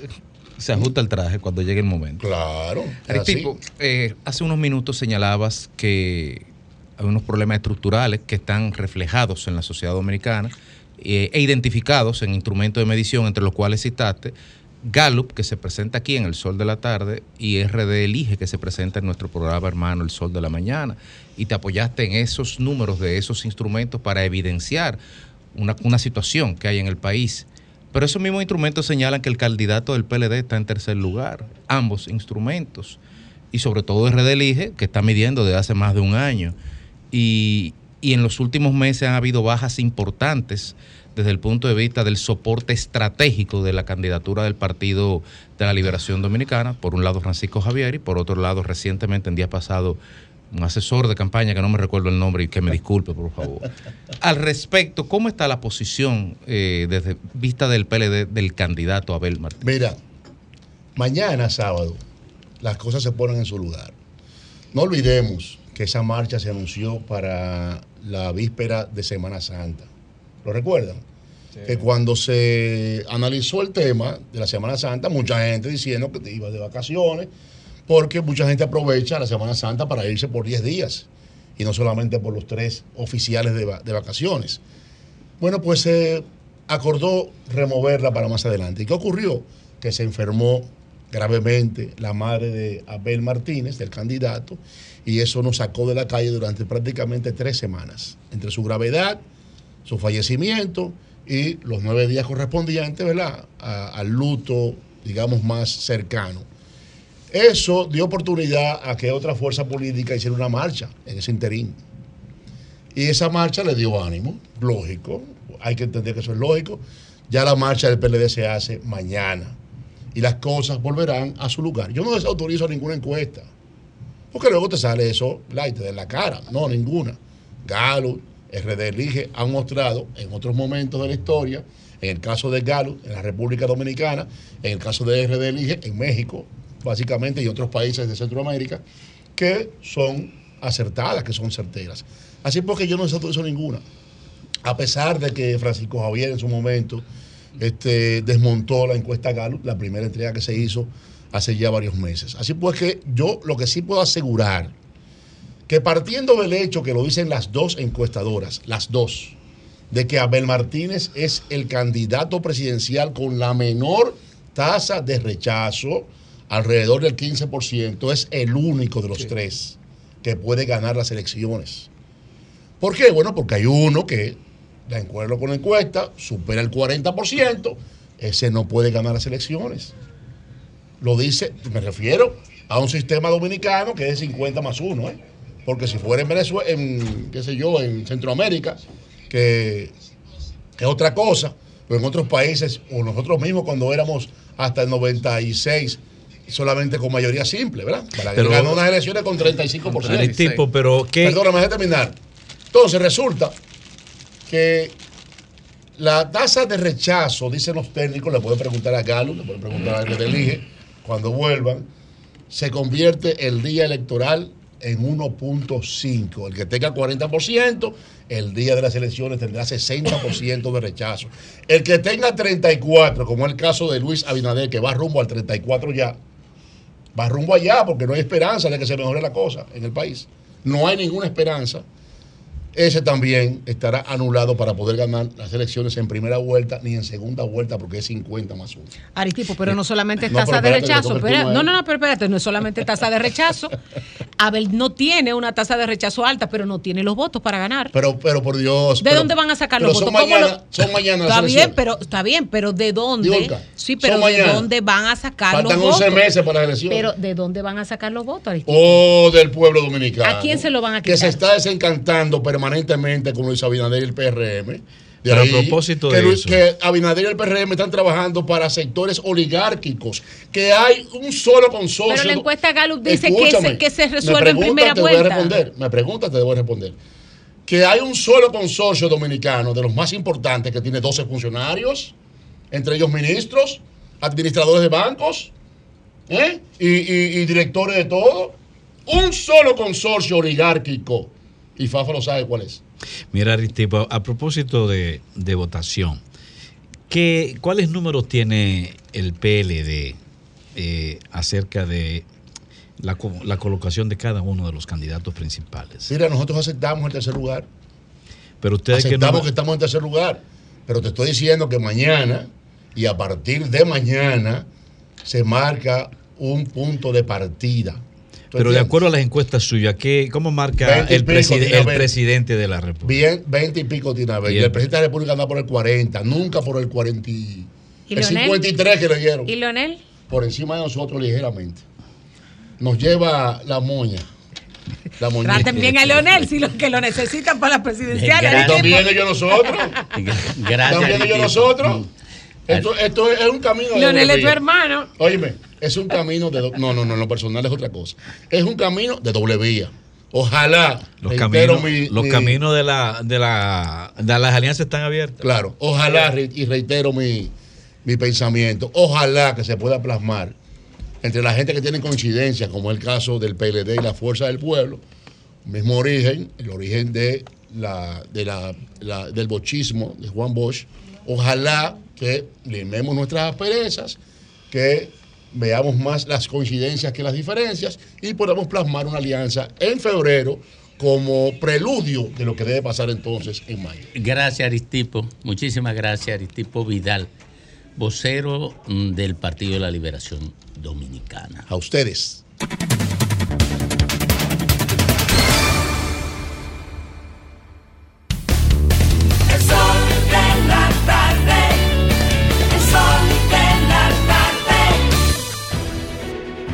Sol 106.5, la más interactiva.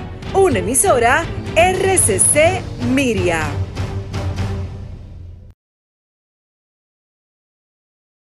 Palabras de David Ortiz, Salón de la Fama del Béisbol. Tuve unos padres muy responsables que me dieron la oportunidad, me exigieron que estudie, me alejaban de los vicios, me alejaban de los malos coros. Tienen que tener cuenta con quién ustedes se codean. Ahí es que está el peligro, muchachos. Hay mucha gente en las redes diciendo que yo me estoy buscando mi par de pesos, el estudio no es importante porque yo estudiaba y no buscaba nada. No se lleven de eso. Ya yo no juego pelota. ¿Ustedes saben de qué yo vivo? De mi educación, de lo que mis padres querían que yo fuera. Estudien, que en algún momento su oportunidad llegará. De vuelta al barrio, un programa especial del Ministerio de Interior y Policía.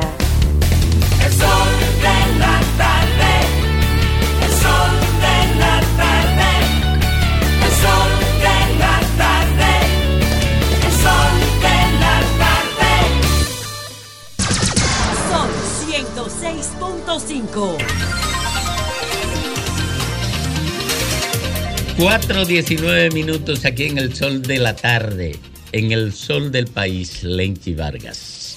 Ah, muchísimas gracias. En este viernes, cerrando la semana y recordando también que tenemos el huevo de la semana. Eso no se ha calentado aquí, hay que calentarlo, el huevo de la semana. Mi abrazo para ti, hermano dominicano, donde quiera que estés. Mira, a, mí me- me apena que hayan pospuesto o suspendido este evento llamado Mari- Mariposas de Hierro. Así que se llama. De acero. Eh, porque bueno, toda expresión cultural siempre tiene que ser bienvenida. Eh, claro está que bajo el contexto en que esto se estaba cociendo, alguna rea- reacción debía de producirse. En este caso, el Ministerio de Educación ha dicho que, que no, que no hay ningún acuerdo.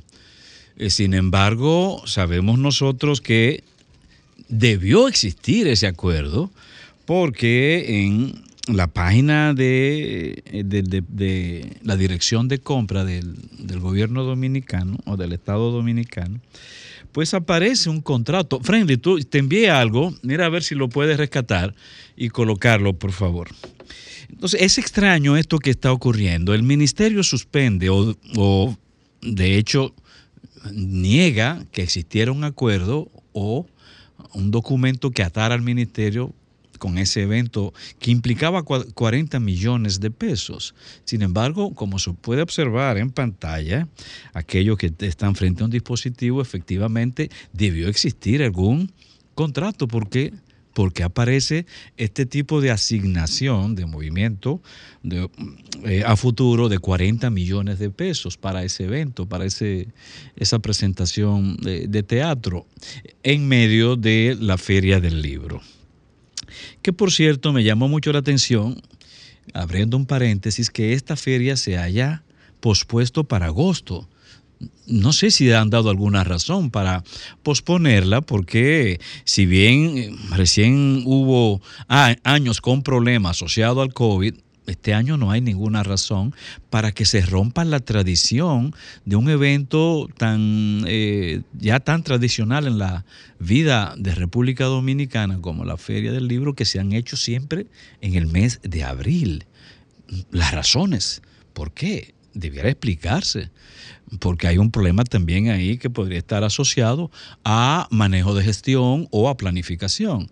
Pero volviendo al tema, eh, bueno, finalmente el ministerio aparentemente se deshace de esto. No obstante, escuché declaraciones hoy de algunos protagonistas del problema, del fenómeno, eh, personas asociadas, creo que Basilio Nova, asociada a, a los temas de cultura, e indicaban que se había ya abonado, se había adelantado el 20% de esos 40 millones. O sea, el ministerio lo había hecho. Pese a que el mismo ministro niega que existiera un contrato. O sea, eh, eh, son cosas que no se entienden. Eso merece aclaración. Eso merece hacerse con un poco más de transparencia. Porque algún problema, algún nudo hay de tipo institucional o algún problema que merece entonces la atención del Ministerio Público. Porque ¿cómo es posible que se, se, se afirme que no hay contrato alguno? para la realización de ese evento de 40 millones, mientras que por otro lado se informa que se adelantaron el, el, el, 20%, 8 millones de pesos. Ahí hay un problema serio a resolver, un problema serio a resolver. Y es lastimoso que esto ocurra porque de nuevo aparenta ese carrusel de conflictos, de incoordinación, de desorden en las acciones comunes de entes gubernamentales. Es penoso que eso ocurra porque no nos ayuda en términos de institucionalidad. Merece eso más aclaración, tanto de por cultura o, sé, o por el Ministerio de Educación o por el mismo departamento, la Dirección de, Compra del Estado Dominicano. Por otro lado, y bueno, hoy quiero hacer como un picadillo. Por otro lado, tenemos el, tema de, de la señora Elizabeth Silverio. Sabemos toda la que muchos llaman la neurocientífica. A mí me apena mucho lo que está pasando con esa señora. Creo que ha sido víctima de, de muchos desafueros.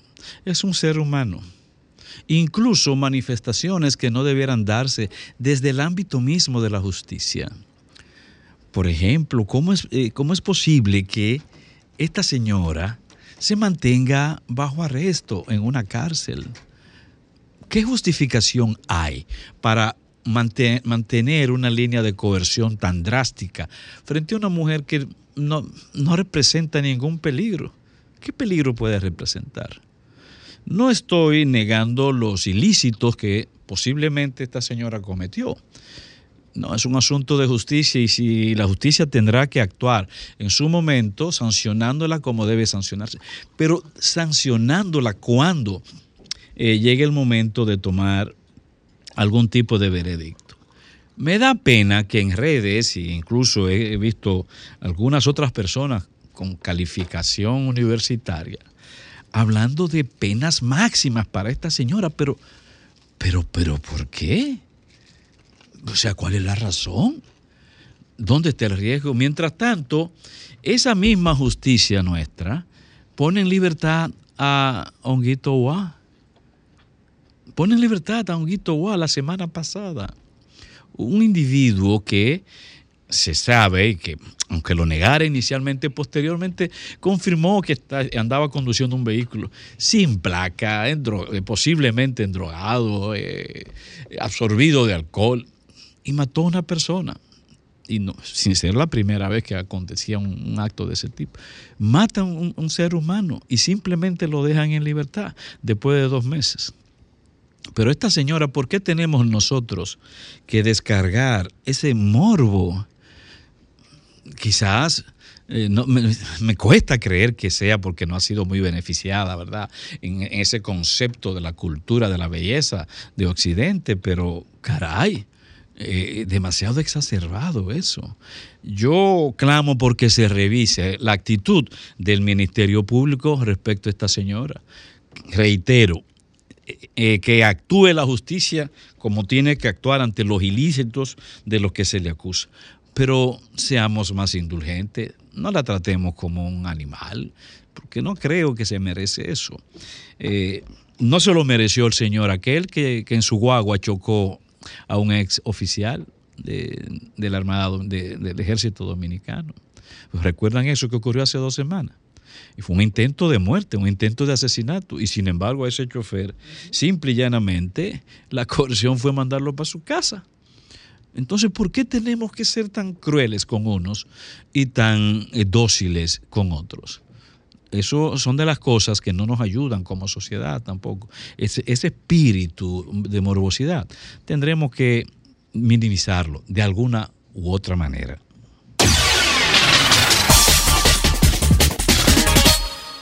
Bueno, retornamos, retornamos al sol de la tarde a las 4.34 minutos. nuestros oyentes de que una persona que estaba escuchando aquí, cuando se habló de que se solicitaba una silla de urgencia, el doctor Rodríguez, García Rodríguez, García el jefe Rodríguez, de CONAPE, el de CONAPE. Director de CONAPE, director del de Consejo Nacional de las Personas. Envejecientes. Me llamó, García Ramírez. me llamó García Ramírez médico. para decirme Sí, que decano. pueden ir a buscar hoy a CONAPE o el lunes por la mañana la silla que la tiene disponible. Co- correcto. Entonces, eh, eh, gracias al doctor García Ramírez, y vamos a coordinar con, con Nieves para que... eh, Se la búsqueda. Exacto, ¿no? Y que tú llame al doctor García y le, le informe de la pe- del nombre de la persona que lo iría a buscar el lunes o el martes. ¿De acuerdo? No hay problema. Eh, gracias, muchísimas gracias al director de CONAPE, al amigo admirado médico, como dice Graeme. Y, y si es posible, eh, es posible que como Ricardo me habló que una señora envejeciente, tal y tal y tal. y Puede tal, ser un hijo. No, bueno, exacto, que sí. Ojalá que pueda tener un familiar. Sí, sí, hombre, sí. Si no, Si no, uno se encarga también de. si no mandamos a Fafa Sí. que lo busque en, en la jipeta nueva. Sí. Y se lo Eh, entregan más rápido porque el que, desde que llega pues, un cliente nuestro. Esa-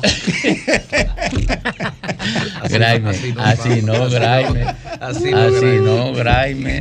Oh. No, pero así no. Además, además de que eso es bullying, bullying. Eso es bullying, pero además eso es humor negro en contra de un Mm. Es que- compañero. Es que me Pero sale. está haciendo su turno, no te preocupes. Él está haciendo su turno. Bueno, que siga Graime. Gracias, gracias, gracias, Domingo, y a toda la audiencia de de este Sol de la Tarde. Miren, voy a hacer un anuncio personal y particular, y si quiere que me manden la factura de producción. Sí. No, de- no, no, es de contabilidad que te la van a mandar. De- de- De producción, sí, pero la que va y lleva el mensaje es ella. Entonces, Eh, miren, eh, pero es de contabilidad. este, este domingo, este domingo voy a hacer mi inscripción como candidato, como aspirante, eh, en la Fuerza del Pueblo. Este domingo a las 11 de la mañana estaremos ahí en La Bolívar, en la Casa Nacional de la Fuerza del Pueblo. Ahí estaremos inscribiendo nuestra candidatura, nuestras aspiraciones a candidato a diputado por la circunscripción 1 del Distrito Nacional. ¿Mm? Sí. Así que las personas que nos quieran acompañar, estaremos a las 11 ahí en la Fuerza del Pueblo, en la Avenida Bolívar. Miren, dos puntitos rápidos así para apoyar la producción. Eh, se está dando una situación en el parquecito de la, de la Escuelita de Música del Parque Colón.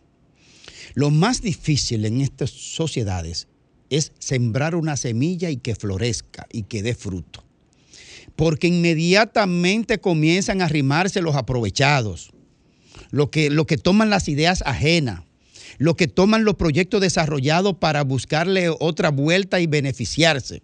Pero cuando se dan las ideas, y lo digo por el proyecto de solidaridad y de, de apoyo a, a los niños con, con- escasos recursos que estableció este joven que se salvó del cáncer, como es Camilo Rijo Fulcar, que desde hace años, años, yo creo que debe tener ya como una década, eh, en, el, Conde comenzó a establecer una escuelita informal y fue creciendo y luego llegó al Parque Colón con la permisología de la ciudad.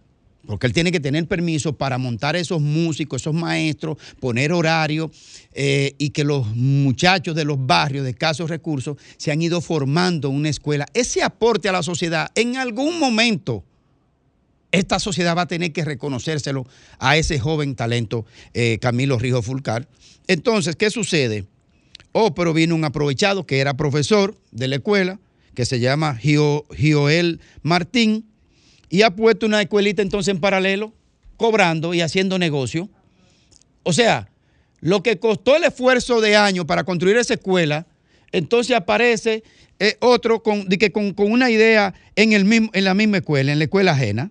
Entonces, vamos a parar eso, vamos a parar eso y se está haciendo una, una investigación porque posiblemente Camilo Rijo Fulcar, inclusive, si él no desmiente la cosa que, que ha dicho sobre el proceso, entonces va a ser sometido a la justicia.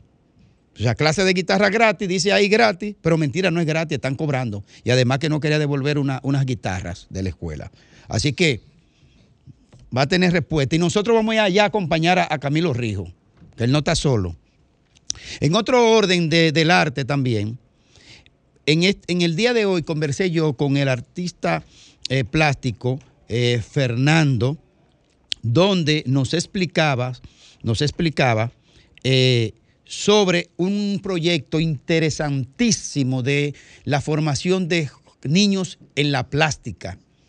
Está directamente proporcional lo que son la elevación del concepto social, del desplazamiento social de manera favorable y del conocimiento, cuando a los niños se les impacta a temprana edad, además de la, de la palabra, de la lengua, del idioma, son las artes. Las artes elevan la plasticidad de los niños. Y Fernando eh, Muñoz, pues ha estado desarrollando esta, esta escuela de formación de niños en artes, en, en pintura. Por lo tanto, nosotros respaldamos totalmente esas acciones. Eh, dice, por ejemplo, eh, eh, en, una, en una de sus exposiciones, Colores del Universo, donde se van presentando parte de lo que es su plástica. Y además, y además, en los próximos días nos estaremos reuniendo con el Colegio Dominicano de Artistas Visuales para dialogar con ellos sobre la necesidad de incorporar de manera estructurada en el sistema educativo de básica y de primaria el tema de las artes para que los niños puedan tener un mejor avance en materia de, de educación de artes plásticas y del arte en sentido general. Así es que vamos en rescate de esa iniciativa que para mí significa mucho, porque a los niños siempre hay que prepararlos para el futuro.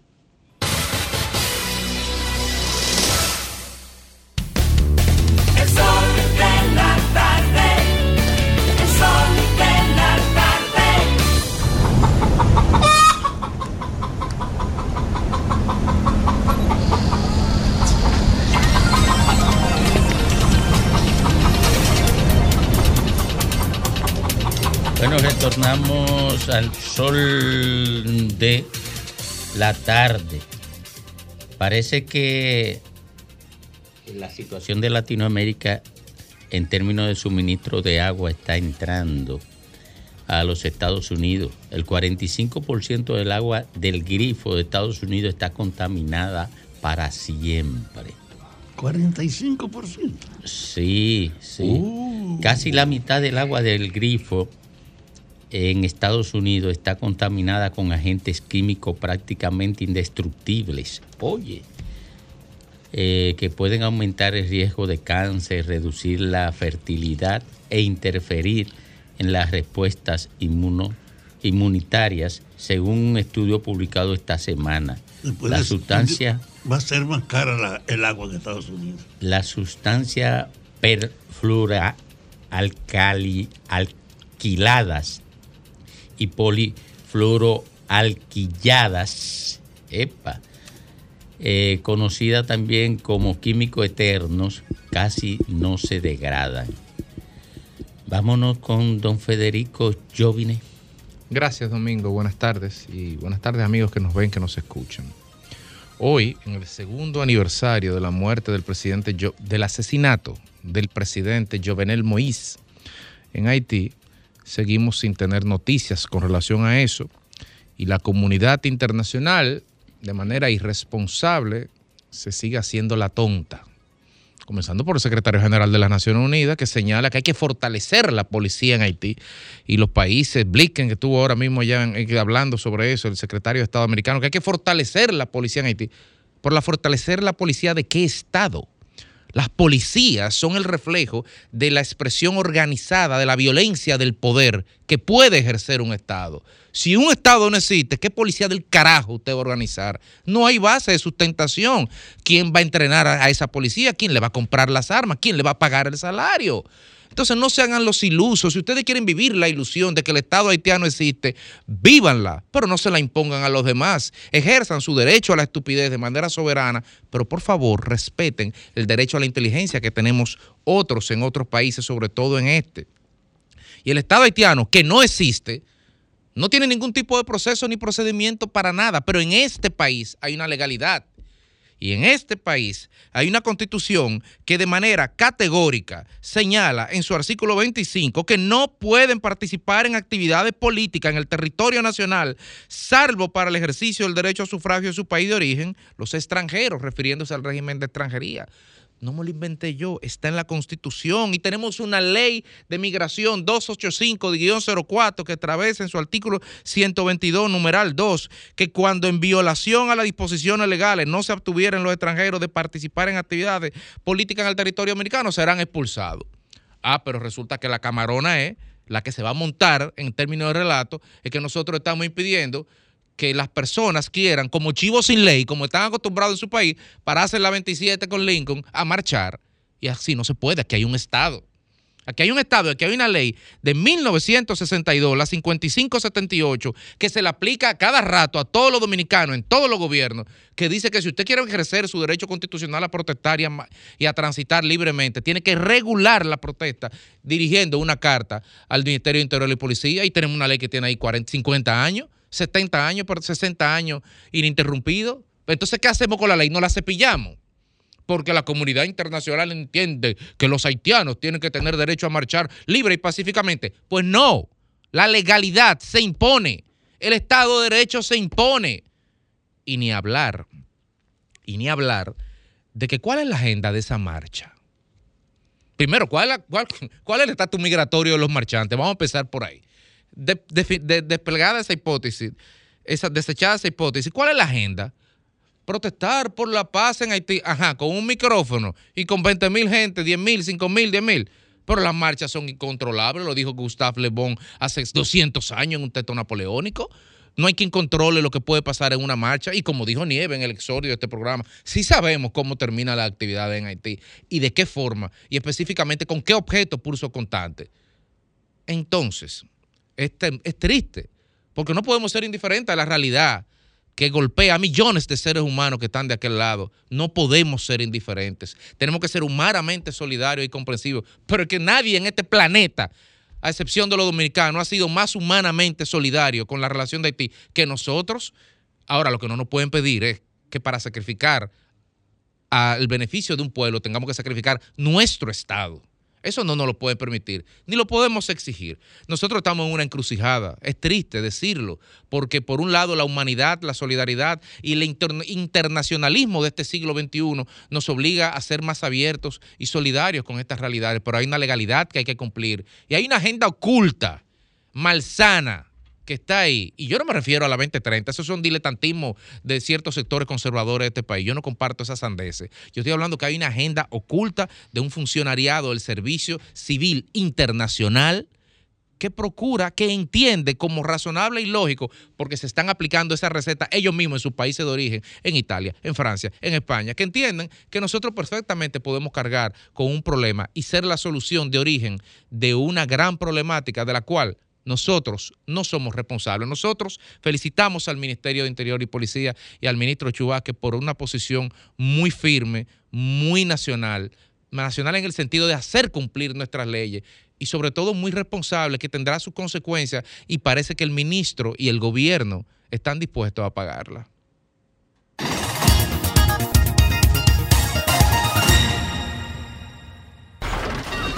Comunícate 809-540-1065.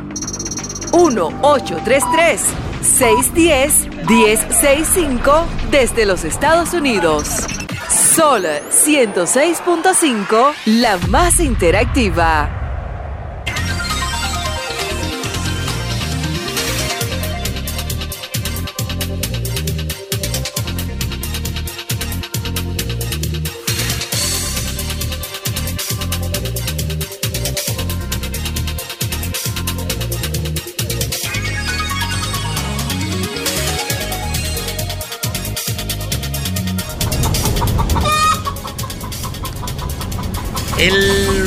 Huevo de la semana.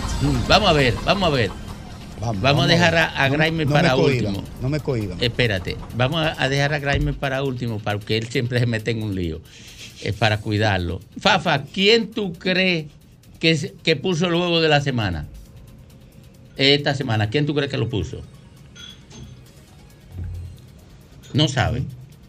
¿Quién tú crees? Deja lo que piense su Eh, eh, que no, porque no tenemos todo ese tiempo. Eh, no. eh, que, este, No, pero ese llamado que hizo aquí de que la marcha de la esperanza, eso es un huevo que han puesto ellos. Ok, la marcha, oh, el PLD. Diablo. El PLD. El PLD. El Yulka, ¿quién puso el huevo va- de la semana? Lo van a- lo- será mañana, porque Oye, la, no, la marcha es mañana. vamos rápido. No, no, no, yo no tengo huevo. No tiene. ¿Quién lo puso? El señor Pimentel. Carlos Pimentel. ¿Quién lo puso, Graime? ¿Cómo era que decía Juan Carlos Alier que sé yo corroboro? El diputado corroboro. Mira, yo, Yo corroboro con Carlos Pimentel. Y yo también Yo acuerdo. también. Yo también. Eh, vámonos entonces. ¿Quién puso huevo por ahí? Sí, buenas. ¿Quién puso huevo por ahí? El huevo lo puso el Congreso aprobando una ley que le da potestad a una entidad foránea de decidir qué está bien o qué no está bien en materia del escrutinio de los fondos públicos. Eh, eh, Ah, ¿cuál? del anteproyecto de la Cámara de Cuentas. Que aprobaron. De la, de la Cámara de Cuentas. Eh, eh, que dice que hay una. Que Que hay- después de- tienen que ser homologadas por un organismo internacional de competencia los similar. resultados Pero yo no he leído la ley, o sea, no puedo. Eh, Eso, bueno, yo voy a leerla este Es fin de semana sí. porque me, me dijeron eso. Me dijeron que la leyera porque ahí hay unos marcos. Yo el lunes vengo a hablar de eso. Mm. Bueno, ya lo dijo. El, el autor de la, de la ley. ¿Quién puso huevo por ahí? ¿Pueden ser dos? Sí, pero sí, está bien, puede ser dos. ¿Y dónde está Lea? Adelante. el Congreso, El eh, Congreso. la Cámara de Senadores, Los senadores. con la ley, con la ley que... Sí, que sí, le- ya lo entendimos, que con la de los la senadores. nacional a, otra, a, un- a una organización internacional. Sí, ¿quién más? ¿Quién más? El programa Mi Barrio, poniendo a David Ortiz a hablar mentira. Con el Ah, ok. El programa Mi Barrio y el Congreso. Interior y policía. Eh, y, y por ahí, ¿quién puso huevo? ¿Quién puso huevo por ahí? ¿Se puede? Sí, ¿quién puso huevo? Mire, el programa con el asunto de David Ortiz. Eh, ok, el Interior y tema Policía. del proyecto el, tra- el tema del proyecto de ley y Chu Vázquez por el Ok, es, es lo mismo, el programa y Chubaque. ¿Quién puso por ahí? ¿Quién puso por ahí? Abel, Abel, que dijo que cuando él gane en el 24 va a bajar la comida. Ok, Abel. ¿Y quién, y quién lo puso por ahí? Tengo dos huevos, ¿me permiten? Sí, adelante, di- Sí, el, el Pimentel con los eh, medicamentos de alto costo y el ministro de Educación con los 40 millones que querían pasar por debajo de la mesa para una sola obra. Ok, ¿y quién puso huevo por ahí? El huevo lo estamos poniendo las mujeres, que no nos queremos superar con tantas oportunidades que está dando el gobierno para estudiar. Rosa de Villamella. ¿Y quién puso huevo por ahí? Pero el huevo ¿Quién- para las mujeres, ¿no? ¿Quién, quién puso por ahí? ¿Quién lo puso por aquí? Buenas tardes. ¿Quién puso huevo por ahí? Elizabeth de Santiago. ¿Quién puso huevo por ahí? ¿Quién Diga puso rápido, huevo? rápido. ¿Quién puso huevo por ahí? Adiós, Abinader puede hacer trabajo de COVID. Eh, Abinader. ¿Y quién puso huevo por ahí? Buenas. ¿Quién puso huevo por ahí? Lenchi que dice que la ADP no regula nada. Bueno, eh, vámonos directamente con los huevos. Ahórrense el saludo por hoy. Lo, eh, nos saludamos el lunes. ¿Quién puso huevo por ahí? El ministerio, el ministro de la Juventud haciendo campaña, atento a, a programas de, de ayuda. ¿Quién puso huevo por ahí? El ministro de Obras Públicas, Elignia Ascensión, y quien dirige RD Vial y los peajes de la carretera ¿Pero por qué? Sánchez, ¿Por qué ministro de Obras Públicas? cogen las horas pico para señalar los peajes. Y aquí hay un tapón del carajo. ¿Y RD por qué? Pues RD Vial es que dirige los, los peajes. Pues lo mismo. Pues lo mismo, pues entonces es un solo huevo. ¿Quién puso huevo por ahí? El Senado. El Senado. Sí, la gente está atenta a su asunto. Eh, Pero eso sería el Congreso. ¿Quién puso por Sí, ahí? fue el Senado Sí, que lo es el mismo. ¿Quién puso Me, el huevo por ahí? me permites, Domingo. Eh, pero el huevo, el huevo. Es muy breve, pero nada más. No, el huevo. El huevo. ¿Quién puso huevo por ahí? ¿Quién puso, quién puso huevo por ahí? Pelegrín Castillo que dice que la fuerza del pueblo. Pelegrín Castillo. ¿Quién puso huevo por ahí? Omar Fernández por la campaña de que alcalde. Omar Fernández. ¿Quién puso huevo por ahí? Aló. ¿Quién puso huevo por ahí? Los huevos lo pusieron la fuerza del pueblo que quieren volver de nuevo. Eh, la fuerza del pueblo. ¿Quién puso huevo por ahí? Hello, buena. Sí. Mire, yo quiero denunciar aquí.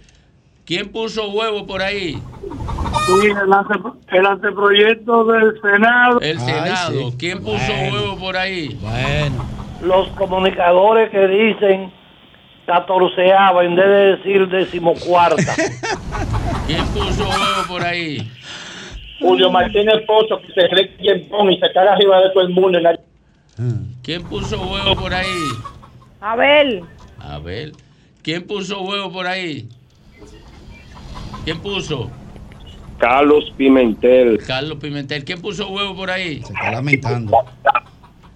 ¿Quién puso huevo por ahí? ¿Quién puso Buenas tardes. ¿Eh? Bu- buenas tardes, buenas ¿Quién puso huevo por ahí? Sí, buenas tardes. ¿Quién puso huevo por ahí? Carlos Pimentel. Ay, Carlito. Ay, ¿Quién puso huevo por ahí? La prensa con ¿Quién puso huevo por ahí? el general Juan Manuel Méndez. Juan Manuel Méndez. ¿Quién puso Cuidado huevo por el ahí? primo, cuidado con el primo, ¿eh? Bueno. ¿Quién puso huevo por ahí? Domingo Contreras con la alianza. ¿Quién puso huevo por ahí? El que prohibió la marcha de los haitianos por Haití. No entendí, pero ¿quién puso huevo por ahí? El ¿Eh? Senado. Senado. ¿Quién puso huevo por ahí? El huevo, lo, el huevo lo pusieron los que creen que Luis Abinader no va a ganar cuatro años más. Oh. Pero eso es muy mucha difuso, gente. mucha gente. ¿Quién puso huevo por El ahí? hijo de Leonel que mira para todos los... A Lionel. ¿Quién puso huevo por ahí? El que está manejando las bocinas que están llamando al programa. Tres Eh, ese debe ser Homero, ¿verdad? ¿Quién puso huevo por ahí? La pago yo, vine. Buenas tardes, buenas tardes desde la provincia de Valverde, Isaías. Pero bueno, pero ya sí, no puso decir huevo porque. Compañero ¿Quién puso huevo por ahí? Sí, buenas tardes. Jacqueline puso... ¿Quién puso huevo por ahí? Guillermo Moreno. Guillermo Moreno. ¿Quién puso huevo por ahí? Milagro Gerba. Milagro Germán. ¿Quién puso huevo por ahí?